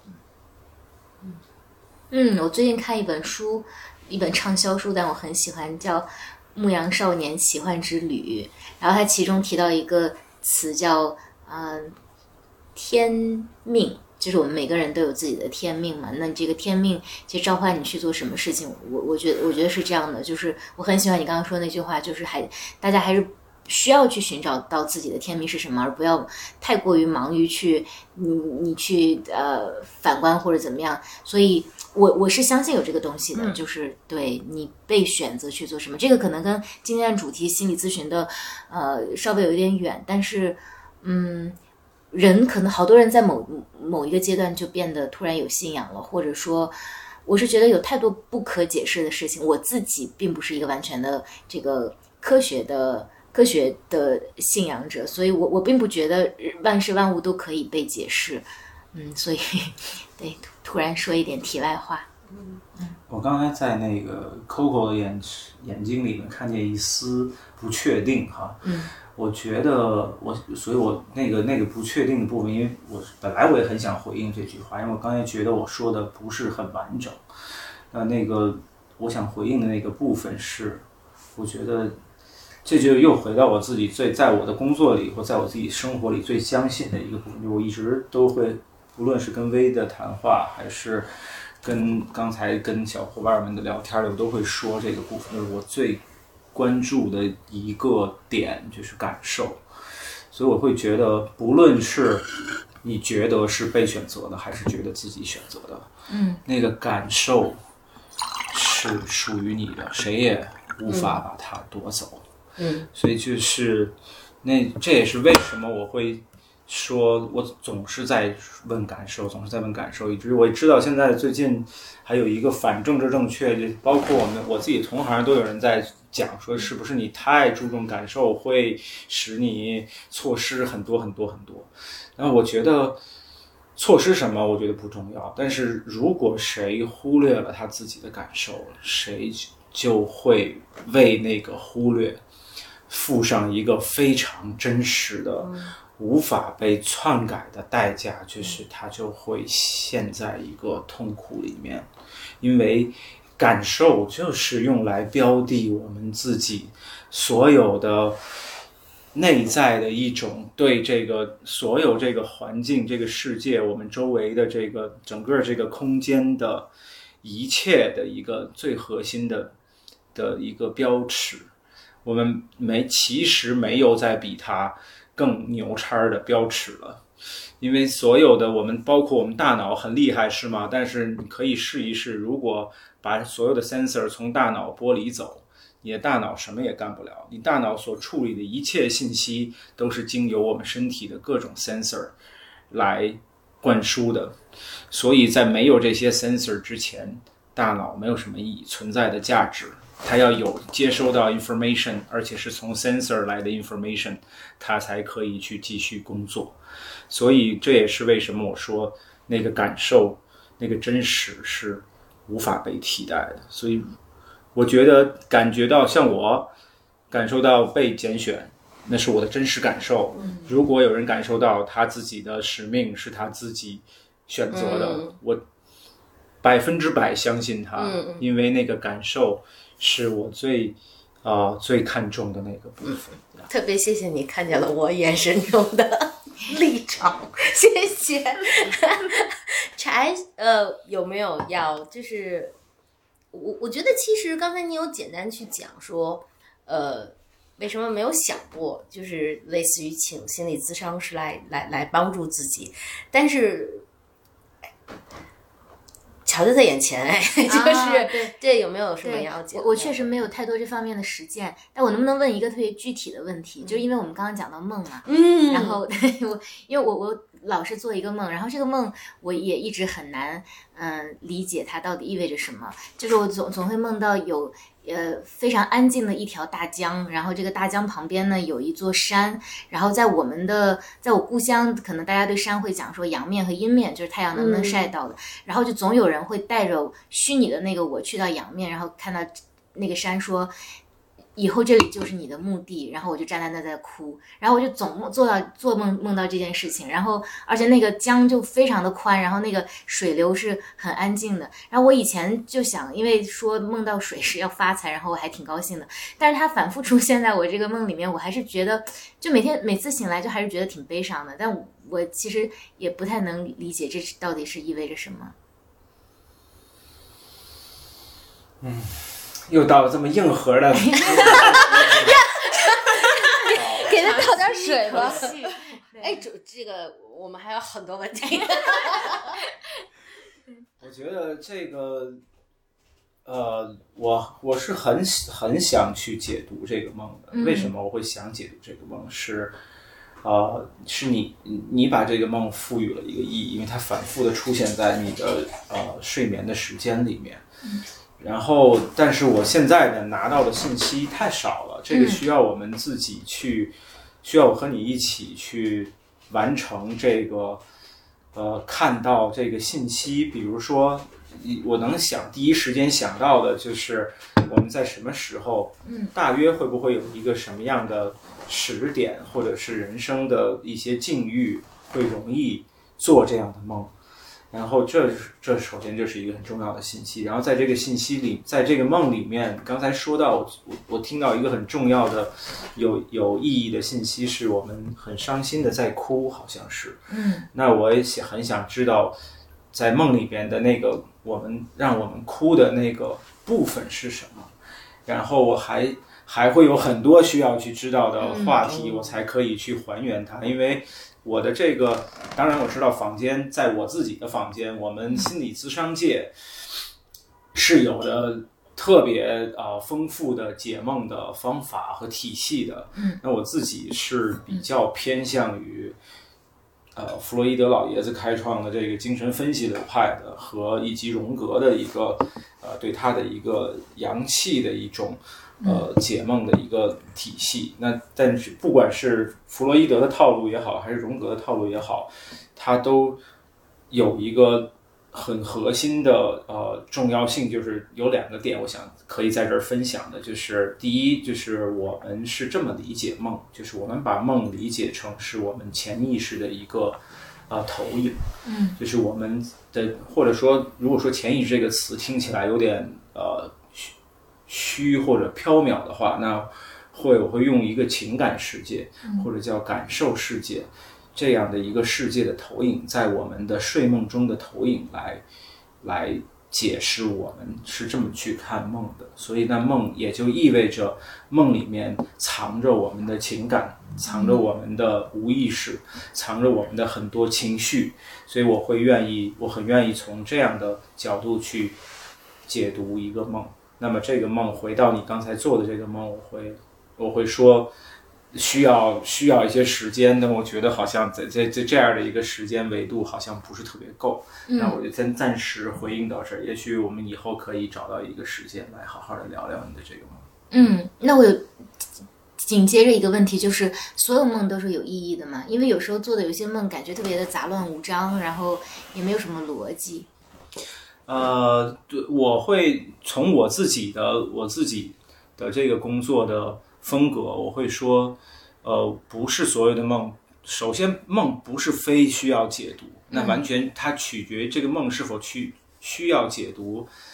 几乎全都取决于做梦者他自己的意愿。他愿意解读，那这个梦就有被解读的意义。那然后在所有需要被解读的梦里面，我会感觉有一有一种梦是特别，或者叫有一有一些种类的梦是我们特别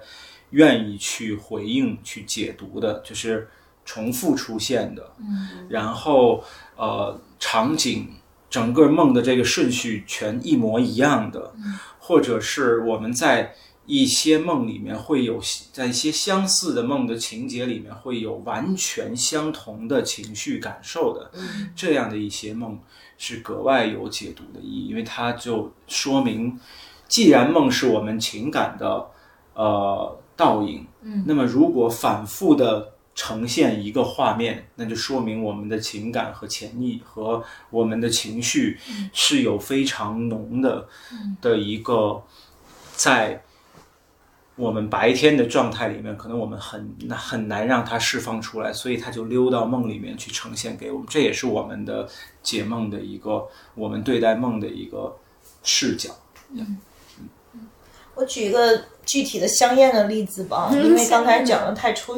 有点抽象。就是我跟乔乔讨论过我的一个反复出现梦，就是坐电梯，然后老梦见我坐电梯，然后他说坐电梯是特别典型的，就是呃经经典的这个性，就是代表性压抑的这样的一个场景，嗯，就还蛮搞笑。所以微微因为老跟乔乔聊，所以今天有没有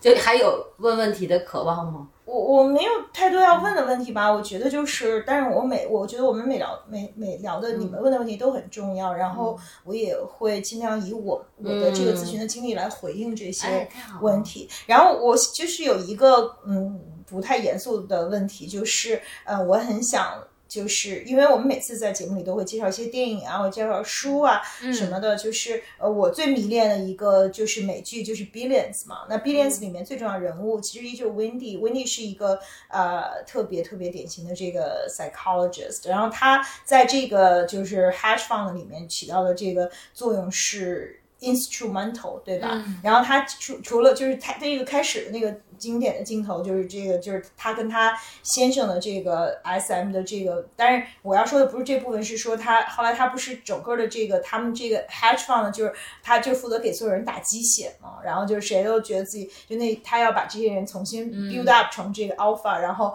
就给他们注入好多的那个 androgen，就是每次那些人都泄了气皮球来找他，然后就又被充了气，然后就冲出去要接着去这个 trade，然后他跟这个。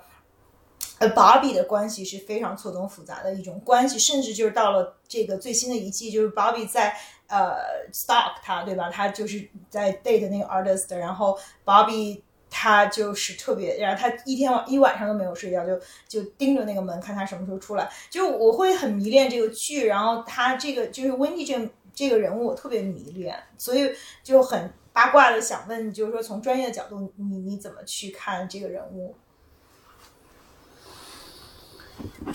啊，对我很我很想回应，但是我觉得我的回应可能会不知道会不会冒犯我的同行，因为我就觉得他的那个角色，就从从我自己眼中看，就是他的那个角色特别的具有争议性，嗯。因为他有很多的方式，我个人觉得是至少是触碰了我的很多专业的伦理的，比如他有很多的很其实是有很多的 PUA 的部分，是的，而他这个其基本上如果愿意的话，几乎每一个心理咨商师都可以是一个 PUA 高手。嗯，那因为他掌握了很多很隐秘的信息，然后这些信息又是对那个来找他分享的人的一些最最内在的一些世界，所以其实呃，就是他去做这些动作是，实际上他他和他和他的工作对象在他们的这个关系里面，实际上是权力和资源都很不对等的。嗯，就是他他的资资他所来找他寻求帮助的人是不可能有能力伤害他的，但是他有很多的能力去伤害他的来找他寻求帮助的人，所以这也是为什么心理咨商师的伦理是我们这个行业里面几乎就像个 Bible 一样的这样的一个价值，因为就是因为这个信息的它的它的这个这个成分、这个含金量的这个部分，导致的这个在关系里面的这个权力不对等。所以，那么我为什么说我会得罪我的同行，是因为我其实特别能够明白他在干什么。因为他是被赋予了一个使命，嗯，他的使命并不是一个心理咨商师的使命，他的使命更多的像是一个 coach 或者是 mentor，嗯，那么这里就涉及到一个，因为不论是 coach 还是 mentor，在我们的行业细分里面，其实都是我们的行业里都是我的同行，某程度上可以说，我也也正在开始去做这方面的尝试，呃，coach 和 mentor，那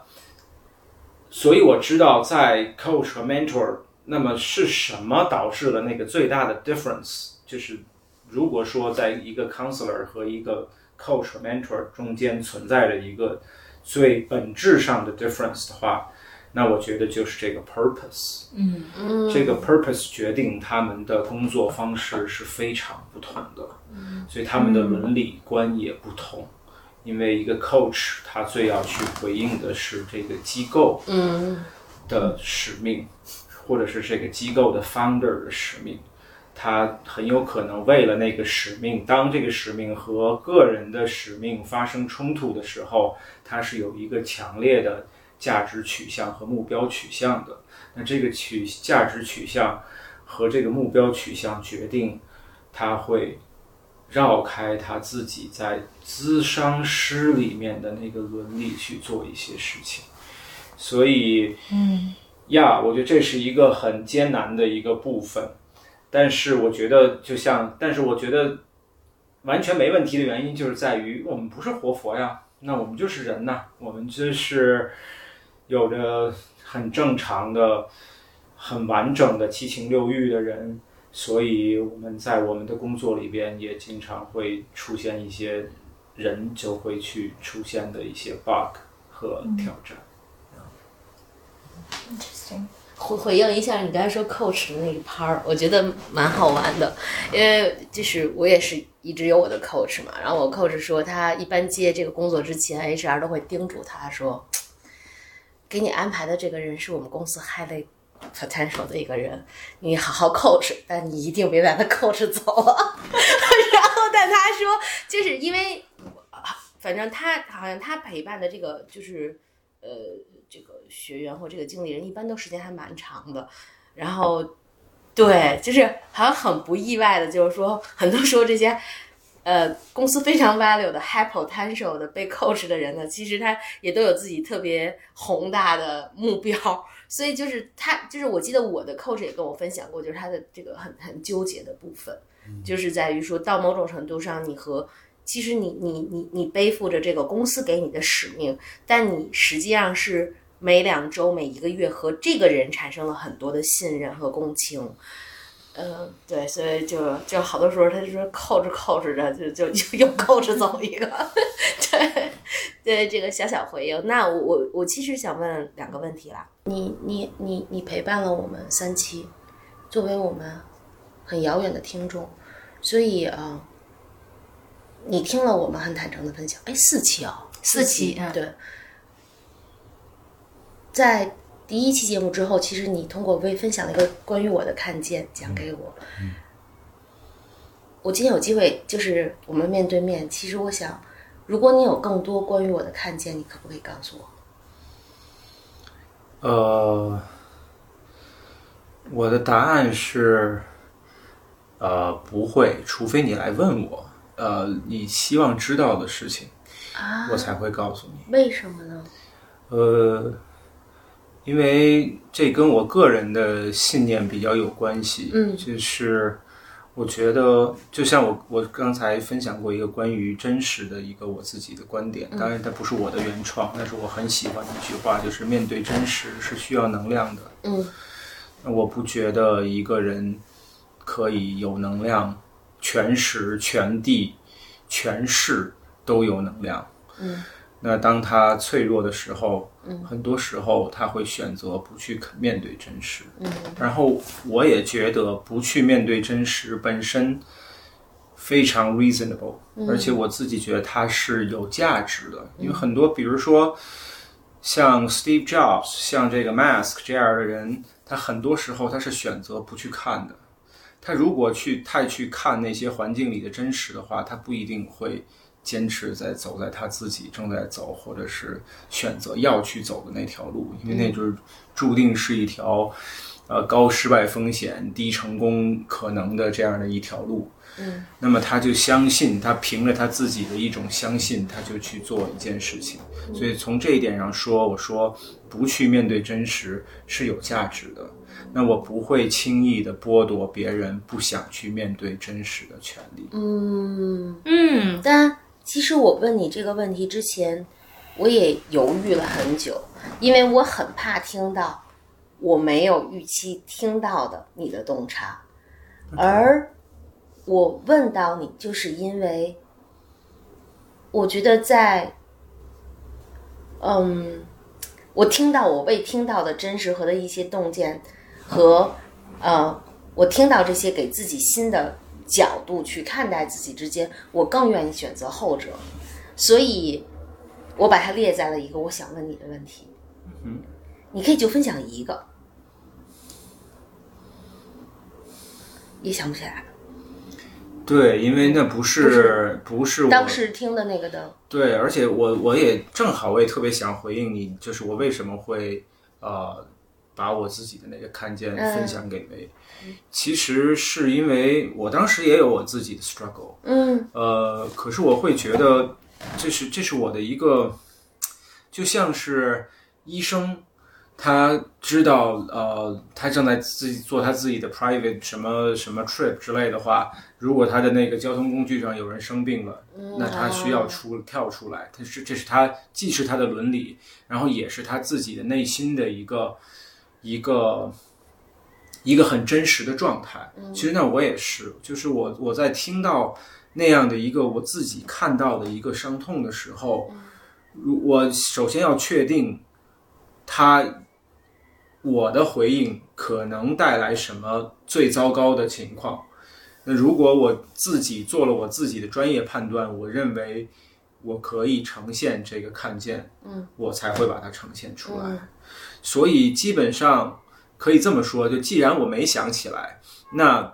我一定有看见很多的部分，每个人都有，嗯但是我会自动把它们滤掉，因为哦。我觉得它不需要。不需要我，我就是你们的生活不需要我去打扰，啊我没那么自恋，就是把我自己，因为其实这是我知道我的同行很多人都会在这样的状态，这就是被我们自己的黑话叫做全能自恋，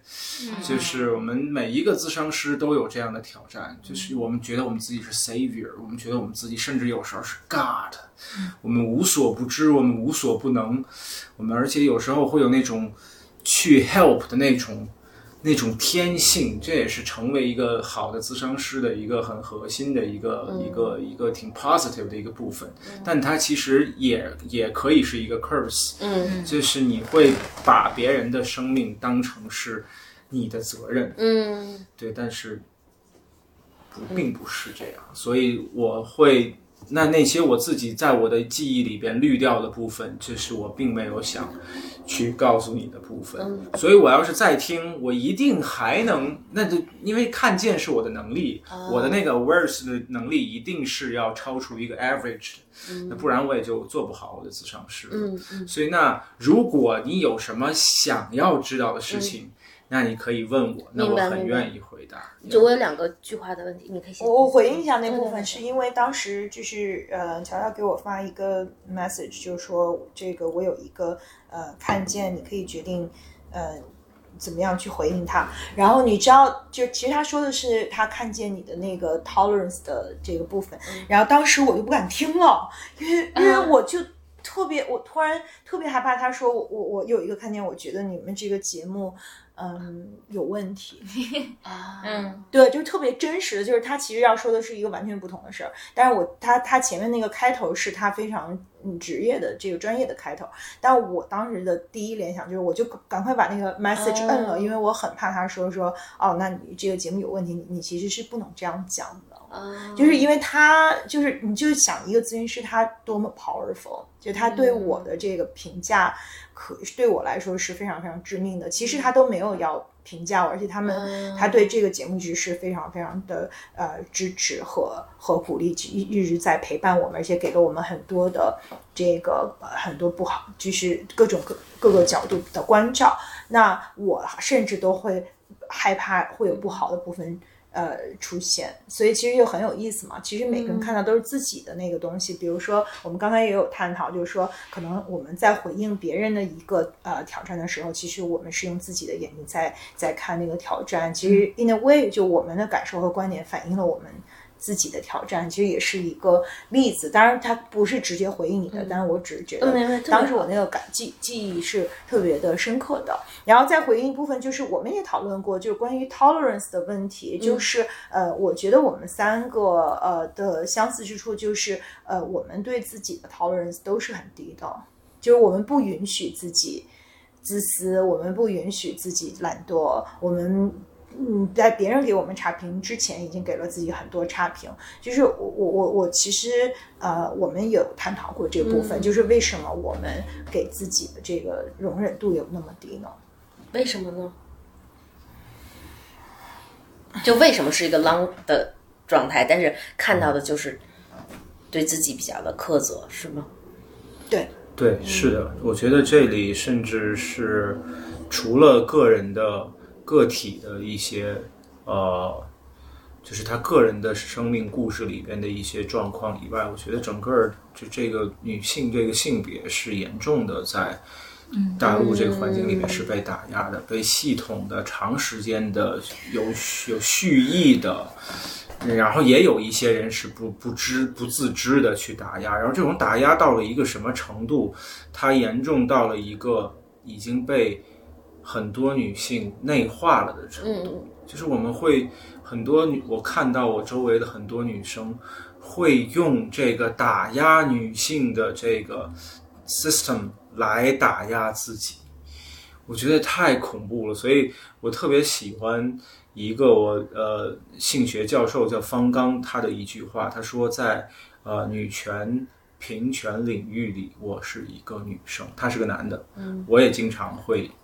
呃，copy 他这句话，我说在女权平权领领域里面，我也是个女生，对，所以我觉得太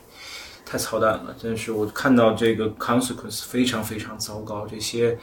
由直男和直男癌们这个共同打造出来的这个很糟糕的评价体系，居然最终会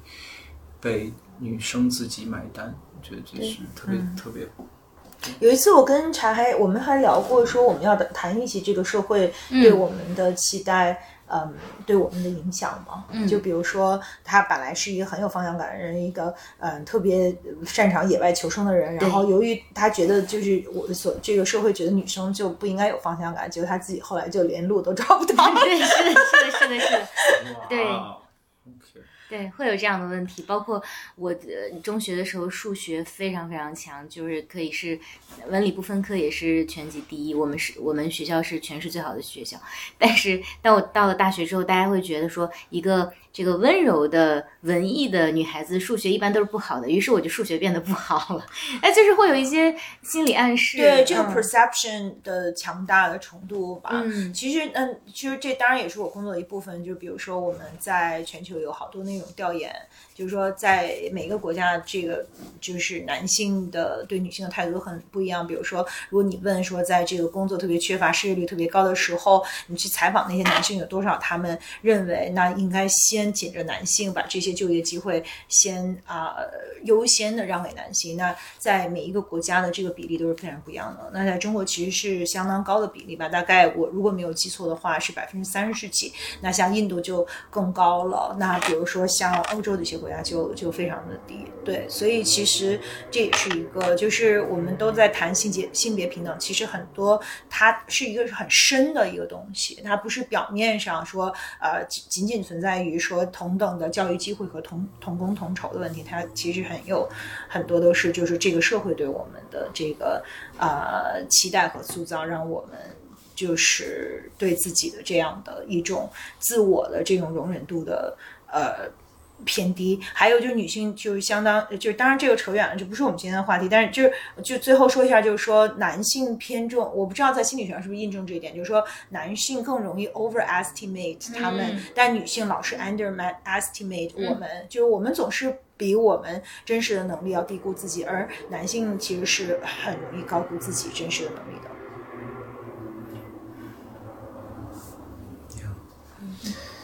这是一个很悲伤的故事。我我我我，我想问的一个问题是说，其实就像我前面讲，就在有一个阶段，我跟我心理咨询师在探索的就是我怎么成为了我，就是哪些是相对重要的因素塑造了现在的我。那么可能就是像前面分享的到的一些部分，去讲到我老妈的硬核的一些部分，塑造了我。但尤其我觉得，呃，我我觉得我还在探索的路上，因为现在我又是了一个母亲，然后我会看到我女儿天生带来的和我格格就是非常不我的那些部分。呃，我坦白讲，我其实心情是挺急切的，想把当年，因为我觉得我妈妈对我的教育是非常硬的，但是我但是我反过过来，我觉得我的家庭关系是非常好的，包括我我非常 positive 的去接纳了，就是他给我的这些硬核的东西。其实我心里就是可能会被鄙视的那个意思，但我其实蛮想偷偷的给到注入我的女儿的的个性中，因为我去讲，就是我我自己个性中很大的一个部分叫，我我的同事经常讲叫 resilient，就非常的坚毅、坚韧。但是我不知道哎，就是第一，我不知道我怎么成了现在的我，我也不知道说就是就是。就是我在想，我我妈妈，我有一个哥哥啊，就我认为我妈妈的那个哈士是不分男女的，但是感觉就是我跟哥哥就完全两条路上了，就是对对对，就是非常不一样。但我而我的女儿，她整个的那个小胚子又非常不像我，她非常像我我的先生，就是是古庙里的一棵松的那种个性。然后，但我其实偷偷的又有一颗念想，我觉这，然后我其实很害怕的，因为就是我觉得。母母女关系好像是一个 curse 的，我想我这么强韧，就是因为有一段时间我我老公可能他好看了某一本书，就大概讲是说，其实母女的这场战争是一场就终身的战争，然后就是，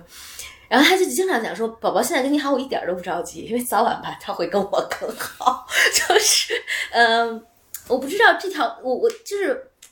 因为这当然是特别宏大的命题，但我其实讲这个对我来说也是我我我现在就经常去探索的。我只想知道，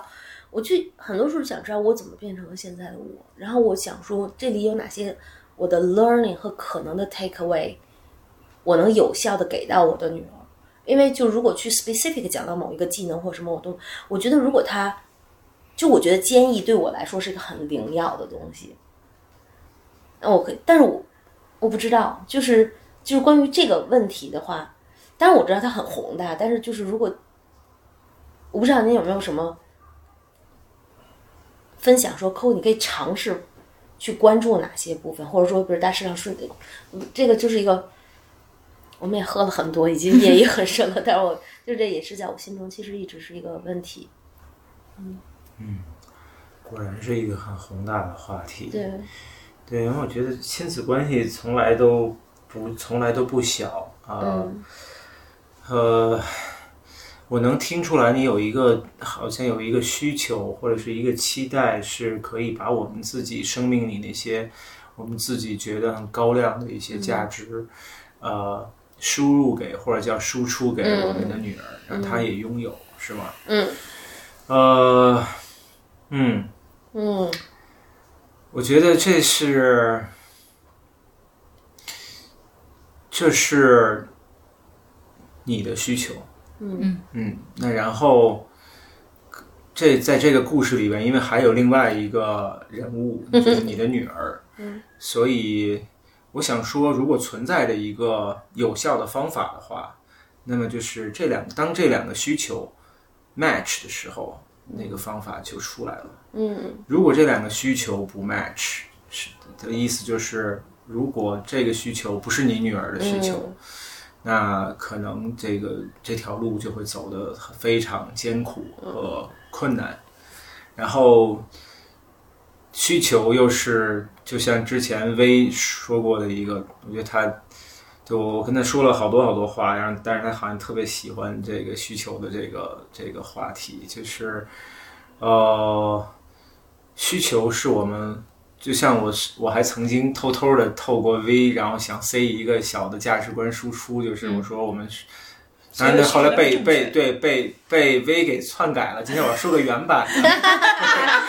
它它呈现的是我们是由需求来定义的，是吗？我说我们不仅仅是由我们的理性来定义的，我们还有我们的需求来定义，然后而且我们理性的部分。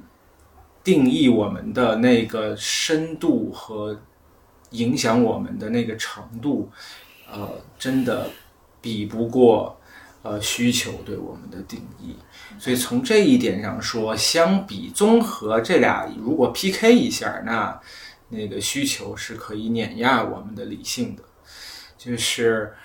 所以我特别的也想用这个方式来回应，就是这是我刚才为什么会说这里还关系到另外一个人，如果他我们的女儿可爱的小女儿，她的需求也是像妈妈一样坚毅，那这事儿就特别的容易。如果她的需求这不是她的需求，甚至她可能有个说不定啊，I don't know，说不定她有个反需求。呃，那我举一个活生生的例子，就是我跟我爹，就是那我爸希望我成为他那样的一个人，然后我用我的前四十年就要告诉他，我就是这辈子我做谁 but you，嗯。我愿意做任何人，但是唯一不想成成为的就是你那样的人，因为他就用了一个强输出的方式，如果用语言不行，他就用行动来强迫；如果行动还不行，他就用武力来强迫。所以就是这就是一个我自己身上就是一个输出失败的例子，然后这个代价远不只是我和我爸的关系作为代价，然后我觉得我自己也搭上了我自己的小前半生。虽然每一步都算数，我前面受的所有的苦，都在我从事这个工作之后，变成了我去理解别人的一个很、很、很结实的一个基石。就基本上所有、几乎所有的痛苦，我都可以理解，因为我都曾曾经承受过。然后，对，但是那个代价是很大的，那个强输出代价是很大的。所以，那我用这个来做一个小回应呀。嗯我觉得百分之七十以上是遗传，你你就说，嗯，其实不不也不是遗传嘛，就是说 genetically 他就这样，它天生就这样，就是天性。那后面有百分之三十是家庭，就是我我我当然我没有孩子，可能没有什么发言权，但我会觉得可能在这件事情上，就是你做你能做的，但是最终这是他的人生，因为很多东西都是 predetermined。嗯，其实这个话题我这两天也也也感受到，就是我们小时候呈现出来的有一些天性，在你后面人到中年的时候就发现，那那个可能真的不是父母教的。你们还记得非常强大的一个与生俱来的东西。第一次跟父母的冲突是什么时候吗？还记得吗？我突然想起来，我跟父母的第一次冲突，我就不不不详细描述了，但可能也就三岁吧。但是我现在想起来，那那么大的价值观的差异，可能在那么小的时候就发生。然后我我后面的一生可能都是我当时坚信的那个价值观，所以我觉得它真的可能是基因里带的。我也是，我觉我觉得我也是一个跟父母非常，当然就是我觉得他们对我影响非常大，但是从价值观和呃 characters 很多方面都跟他们是非常不一样的。这个部分他们是无论如何都控制不了的，所以可能这个接受也很重要，就是他是他一个独立的生命个体，那就是呃，in a way 就是作为母亲，其实你要接受他本来的样子。如果想多补充一点给到 Coco，是我觉得这里面有一个有意义的点，最大的意义不在于，呃，你想给女儿的是什么，或者是怎样才能给到女儿。我觉得那个有一个很大的意义的点是，为什么你你有那么多的美好的特质，你最想给出去的是这个。就是那我我能够听到的有一个是、一个是女儿在这一点上和我们如此不同，这个这个部分我听到了，然后我另外一个还听到了一个，我想反馈给你的是，我听到了我们自己对这个价值观的一个，就这个部分的一个高举，就是它在我们自己生命里具有一个，好像是一个决定性的 positive 的作用。是吗？那我会想邀请你看见这个部分。那么，这个它被高举起来，可能那个本身就有一个意义，就是这种高举的这个过程。因为我我听听你说下来，我会觉得好像也没那么没那么天然。就像刚才他们说，都是你的天性，但是我听到的不是，因为我们。在有些时刻里面，我们不是那样的状态，所以可能那是我们需要去回应的一个部分，就是就像你说的，你想去探讨的一个话题，就是我们是怎么，我们自己是如何成为我们今天我们自己的样子的。我觉得这个话题是才是对于 Coco 你来说，在我眼中是最最有意义的那个部分。对你可能那个部分理解了，很多部分都不攻自破了，就可能慢慢他自己就不是一个医学一样。嗯你觉得你爱自己吗？嗯，我超爱自己的，但我但我怎么你这其实想到，么肯定吗？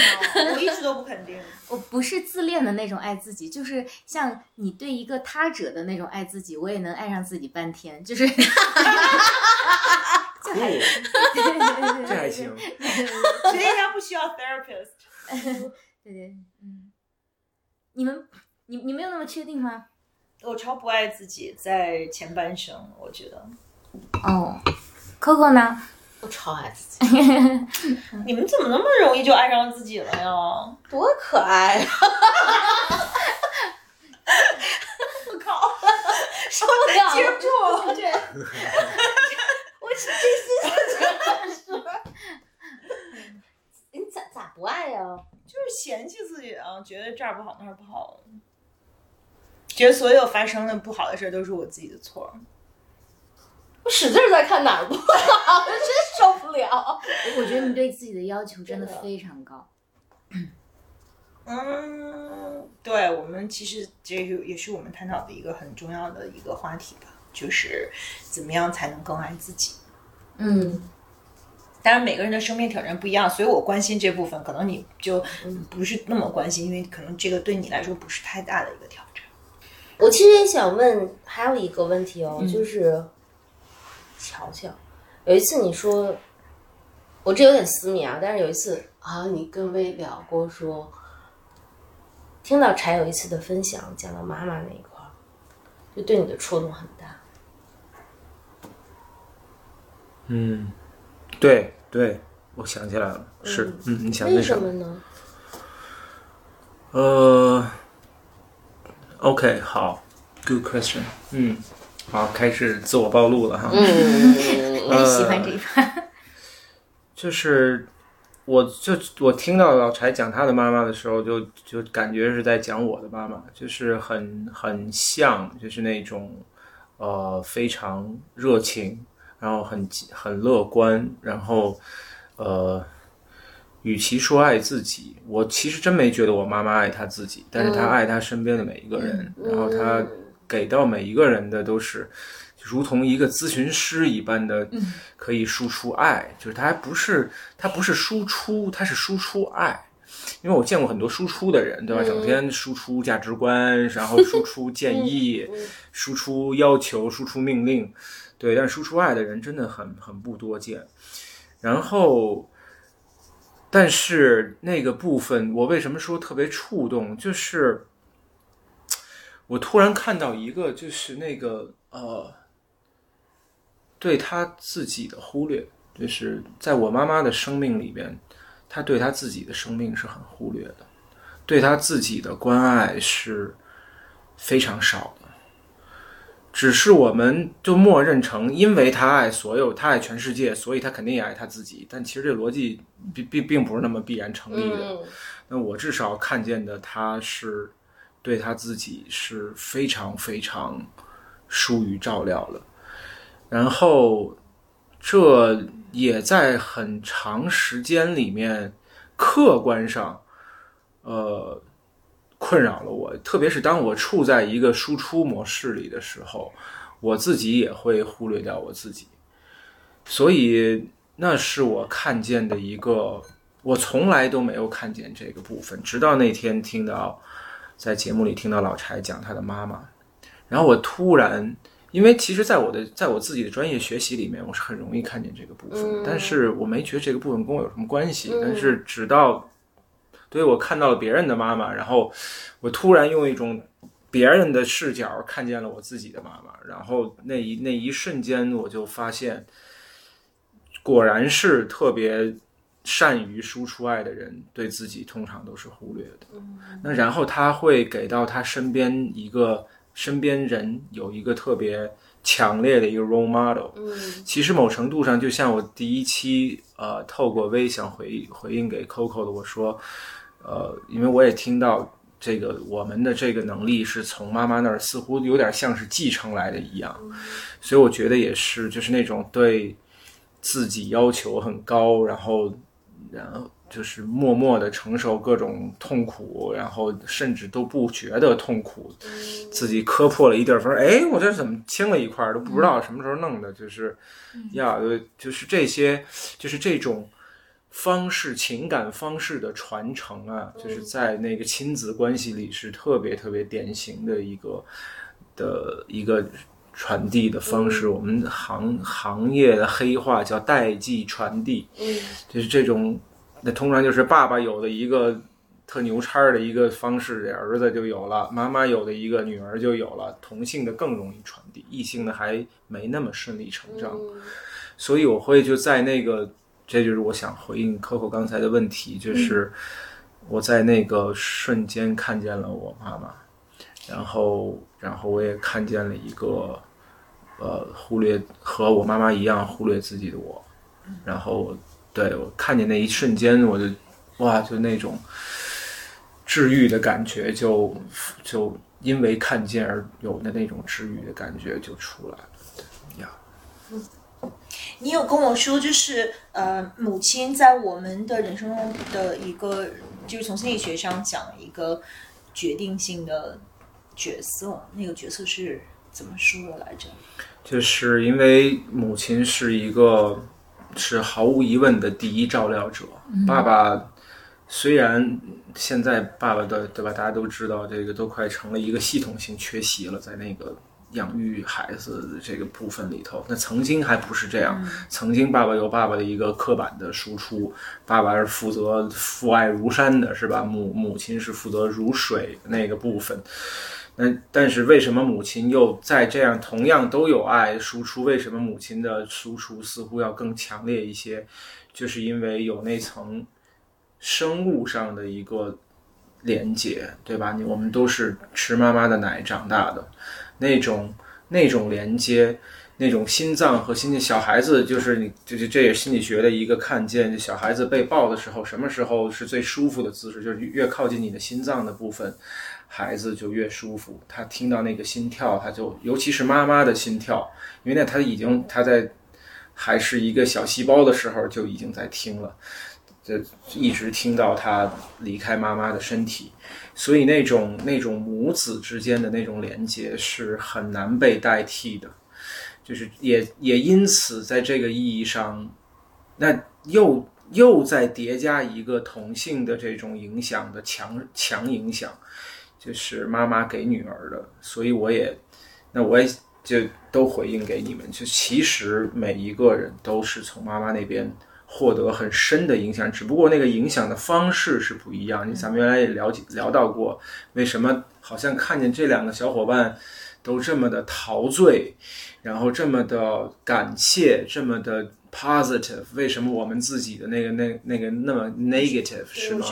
叛逆的那个。是的，是那就跟我们的用户体验有很大的关系啊。那我们的用户体验如果蛮糟糕的话，我们很难建立。就像我跟我老爸的那个。关系是一样的，就我觉得我妈妈给我的输出是一个底色，但是我爸爸给我的那个输出是一个涂抹，他是负责把所有底色都涂抹上的那个人，我就费了四十年的劲儿才把我的底色露出来。嗯，那个涂抹是很难被，也很难被代替的。所以其实我说这个，可能薇也会有他自己的一个。看见是吧？哪个是涂抹，哪个是底色？但其实，然后还有一个我特别想分享给两个小伙伴的是三个，嗯，但最想分享，因为我跟薇聊的比较多，就是我们从妈妈那里拿过来的那个部分是需要被看见的。他并不是我们自己，嗯，他并不是我们自己，那是妈妈，那不是我们自己，就所以他需要被看见。我们怎么区分呢？对，就是慢，这是会看到的，就是这种区，这种区分怎么去区分？用感受去区分呢？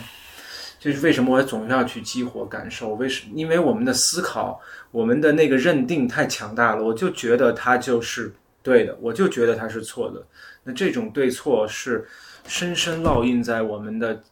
前半生的前半生的前半生里面的，它是很难被看见的。你会觉得它是天经地义的、顺理成章的，但不是，它仍然是被植入的。它并不是我们的天性，我们每一个人都有自己很独特的天性。就像刚才老柴也说到过，对吧？这并不是从父母来，你会发现有一些非常奇特的一些东西，又不从爸爸那儿来，又不从妈妈那儿来。嗯，对啊，那就是我们自己的 identity，我们我们的我们的那个幸福。不藏在爸爸的 identity 里面，不藏在妈妈的 identity 里面，藏在我们自己的 identity 里面。我们唯有去找到我们自己的 identity，我们才能找到我们自己的幸福。嗯，其实那个也是，就是我们说的那个 self awareness。嗯我我我想，就刚才没有机会分享，那我其实最后我还是想分享一个特别实战的这个就是心理咨询的案例。那呃，因为我觉得就是在急诊室的这部分，其实很多人都是对他有误解的。我想就是用我自己的一个 case 来去讲一下我亲身的这个感受。这就是呃那个考试的部分，因为呃嗯，当然我本来就是从小是一个呃就是学霸嘛，我从来没有想过考试对我来说是一个挑战。但是在呃去年，我突然就面临在就是职场上一个特别特别重要的考试，这个考试可能就是决定了我这个这个职业的走向。那当时就是我跟呃乔乔探讨，就是当就是开始的时候，这个考试特别困扰我的原因，是因为我觉得我从来都没有惧怕过考试。就像我说的，我就是每个人都有考试考不过和写不完卷子的噩梦，可是我从来都没有，因为这个在我的生命系统里就几乎就就根本没有，可以说是完全没有出现过。可是就是当时那个考试却呃让我很很困扰，就是我我不知道该要怎么样去面对它。呃，然后我们的其实这个咨询里面。就是对我来说最大的 take away 是，它让我去正视了这个考试，对我来说是无比重要的。它让我看到了，就是说，呃，就是我，就是我为什么不能 fail 掉一个考试？就尽管我觉得它不就是一个考试嘛，而且老子就没怕过考试，那为什么我会呃？这个考试给我带来了这么大的这个挑战和恐惧，嗯，就是因为我正视了它，我才能够拿出自己能够调动的所有的资源和意志去面对它。就是我觉得心理咨询有的时候大家都觉得说这个就是一打鸡血，就跟职场教练似的，其实它不是，它完全是，呃，它它不是走的这个道路，它不是打鸡血的这个道路，反而是说。它其实反转了你怎么去看待一个挑战，因为就是呃，我我觉得人在面临恐惧的时候，这个呃战斗逃跑的模式是一个常见的模式，就是我们可能会逃避它，我们可能会不愿意去面对它，包括在情感上的挑战也是一样的，很多时候我们其实是不愿意面对它的。但是心理咨商带给我最重要的力量，就是说让我能够翻转过身来去看着它，去看着这个挑战，以及就是。它为什么会对我来说是一个挑战？而你只有真正的去真实的面对自己的恐惧和这个挑战之于我们的意义，你才能拿出自己全副的意志去对待它。所以我觉得这个是我非常就是呃终身非常非常受益的部分。那这个态度其实和这种。呃，对待的方式不仅仅是这一个 case 吧？我觉得在人生呃不断的遇到所有挑战的第一个反应，可能我现在的这个呃设置系统就是重装的这个系统，就是我要反转过身来呃面对它。如果我现在还没有足够的力量去面对它，那我会跟我的咨商师去呃探讨，就是他可以帮助我看见更多。所以这个就是因为它比较具体，我还是想分享一下，让大家能够呃去理解到说呃。一个咨商师对于一个呃，就是 visitor 来说，他呃最重要的意义。至于我这个生命个体来说，它的很重要的这一部分，你补充一下吗？我说的你就没有。嗯，我觉得特别棒，因为这样的话，比如说作为我这样的受众的话，我就会相对来说比较明白这是一个什么样的过程。对，因为我觉得我们的探讨有点抽象，嗯就是呃，今天说了很多，但是很多的部分还是有一点点抽象的，就是嗯。包括就是其实嗯因为我总是呃，乔也总是就是给我们一些 advice，就是说呃，我们不要总是说太多的理论，还是要放在每一个真实的场景和真实的呃就是感受里面去谈，这样的话可以让听众们更更容易去理解这件事情。可以啊，醉眼迷离了都。嗯。嗯。差那还有大家还有什么要说的吗？嗯。嗯那我们要不要来到最精彩的环节？最后的那个 京剧环节嗯。对我我我我我我本我上周被一句话点燃，就是最近过得还是不太开心，嗯。不开心到就是白天告诉自己说控制情绪，专注目标，深夜会被愤怒的情绪激醒到失眠，然后嗯。对，然后有一天很不开心，所以就中午赶快叫了好朋友来陪我吃饭，然后大家各种爆脏话吐槽，中午就很很舒压。临别前，好朋友激励我一句话说：“王 Coco，呃，请不要倒在一九四九年的九月。”然后我我特别喜欢这句话，就是如果你有长远的目标，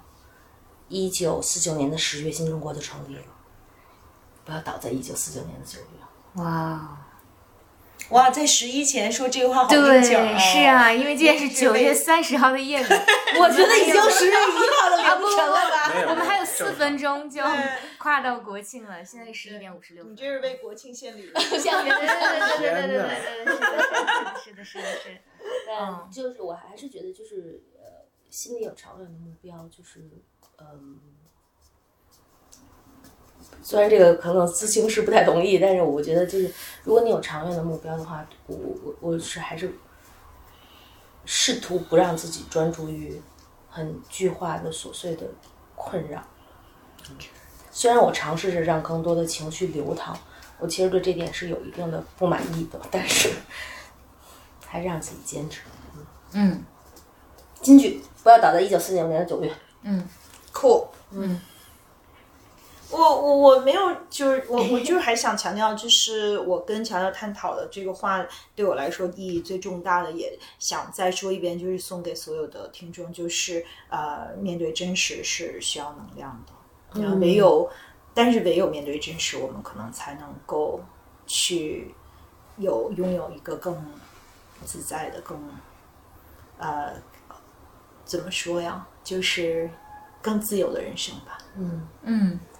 嗯，我这个有点长，就是我的读了一个小故事，因为这一期我们是关于心理健康的嘛。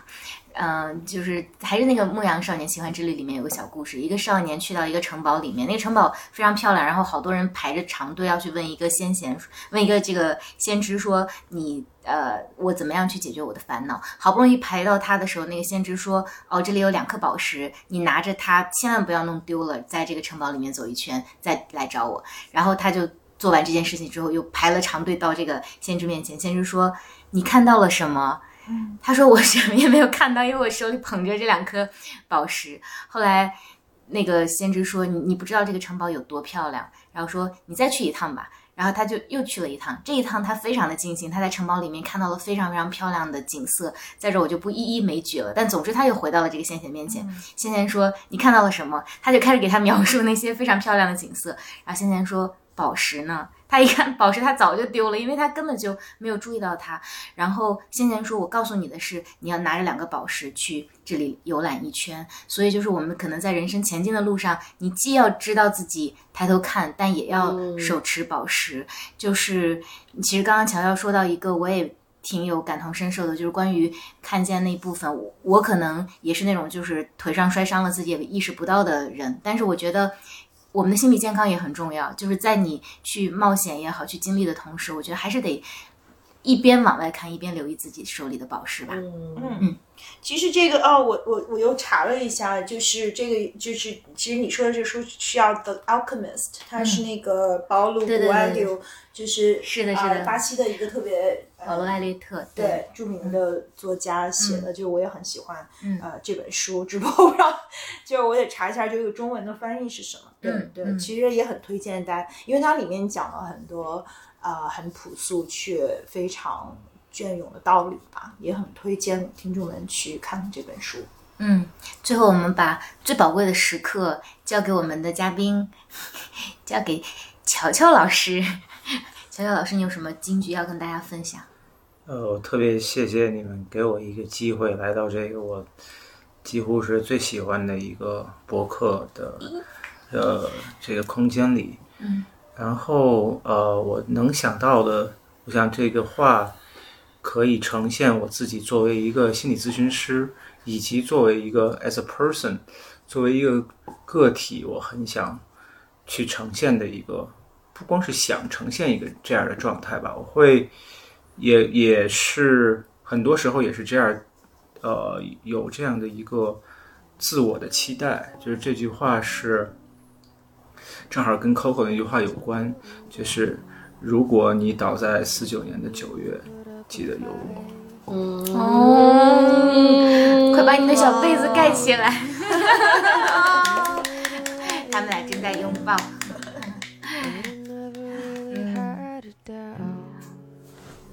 哎，真好。好，那我们下期见，拜拜。拜拜。like I've been a weekend. Every rule I had you breaking. It's a risk that I'm taking. I ain't never gonna shut you out. Everywhere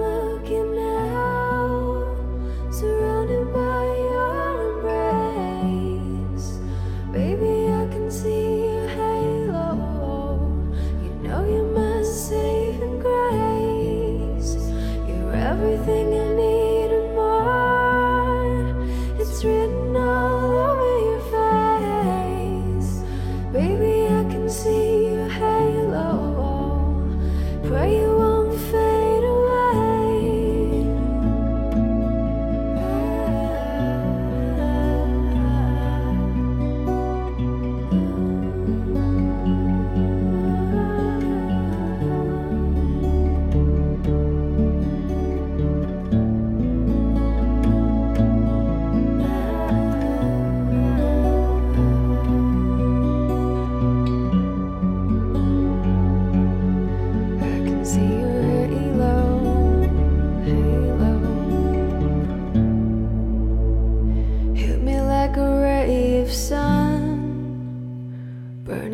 my darkest night.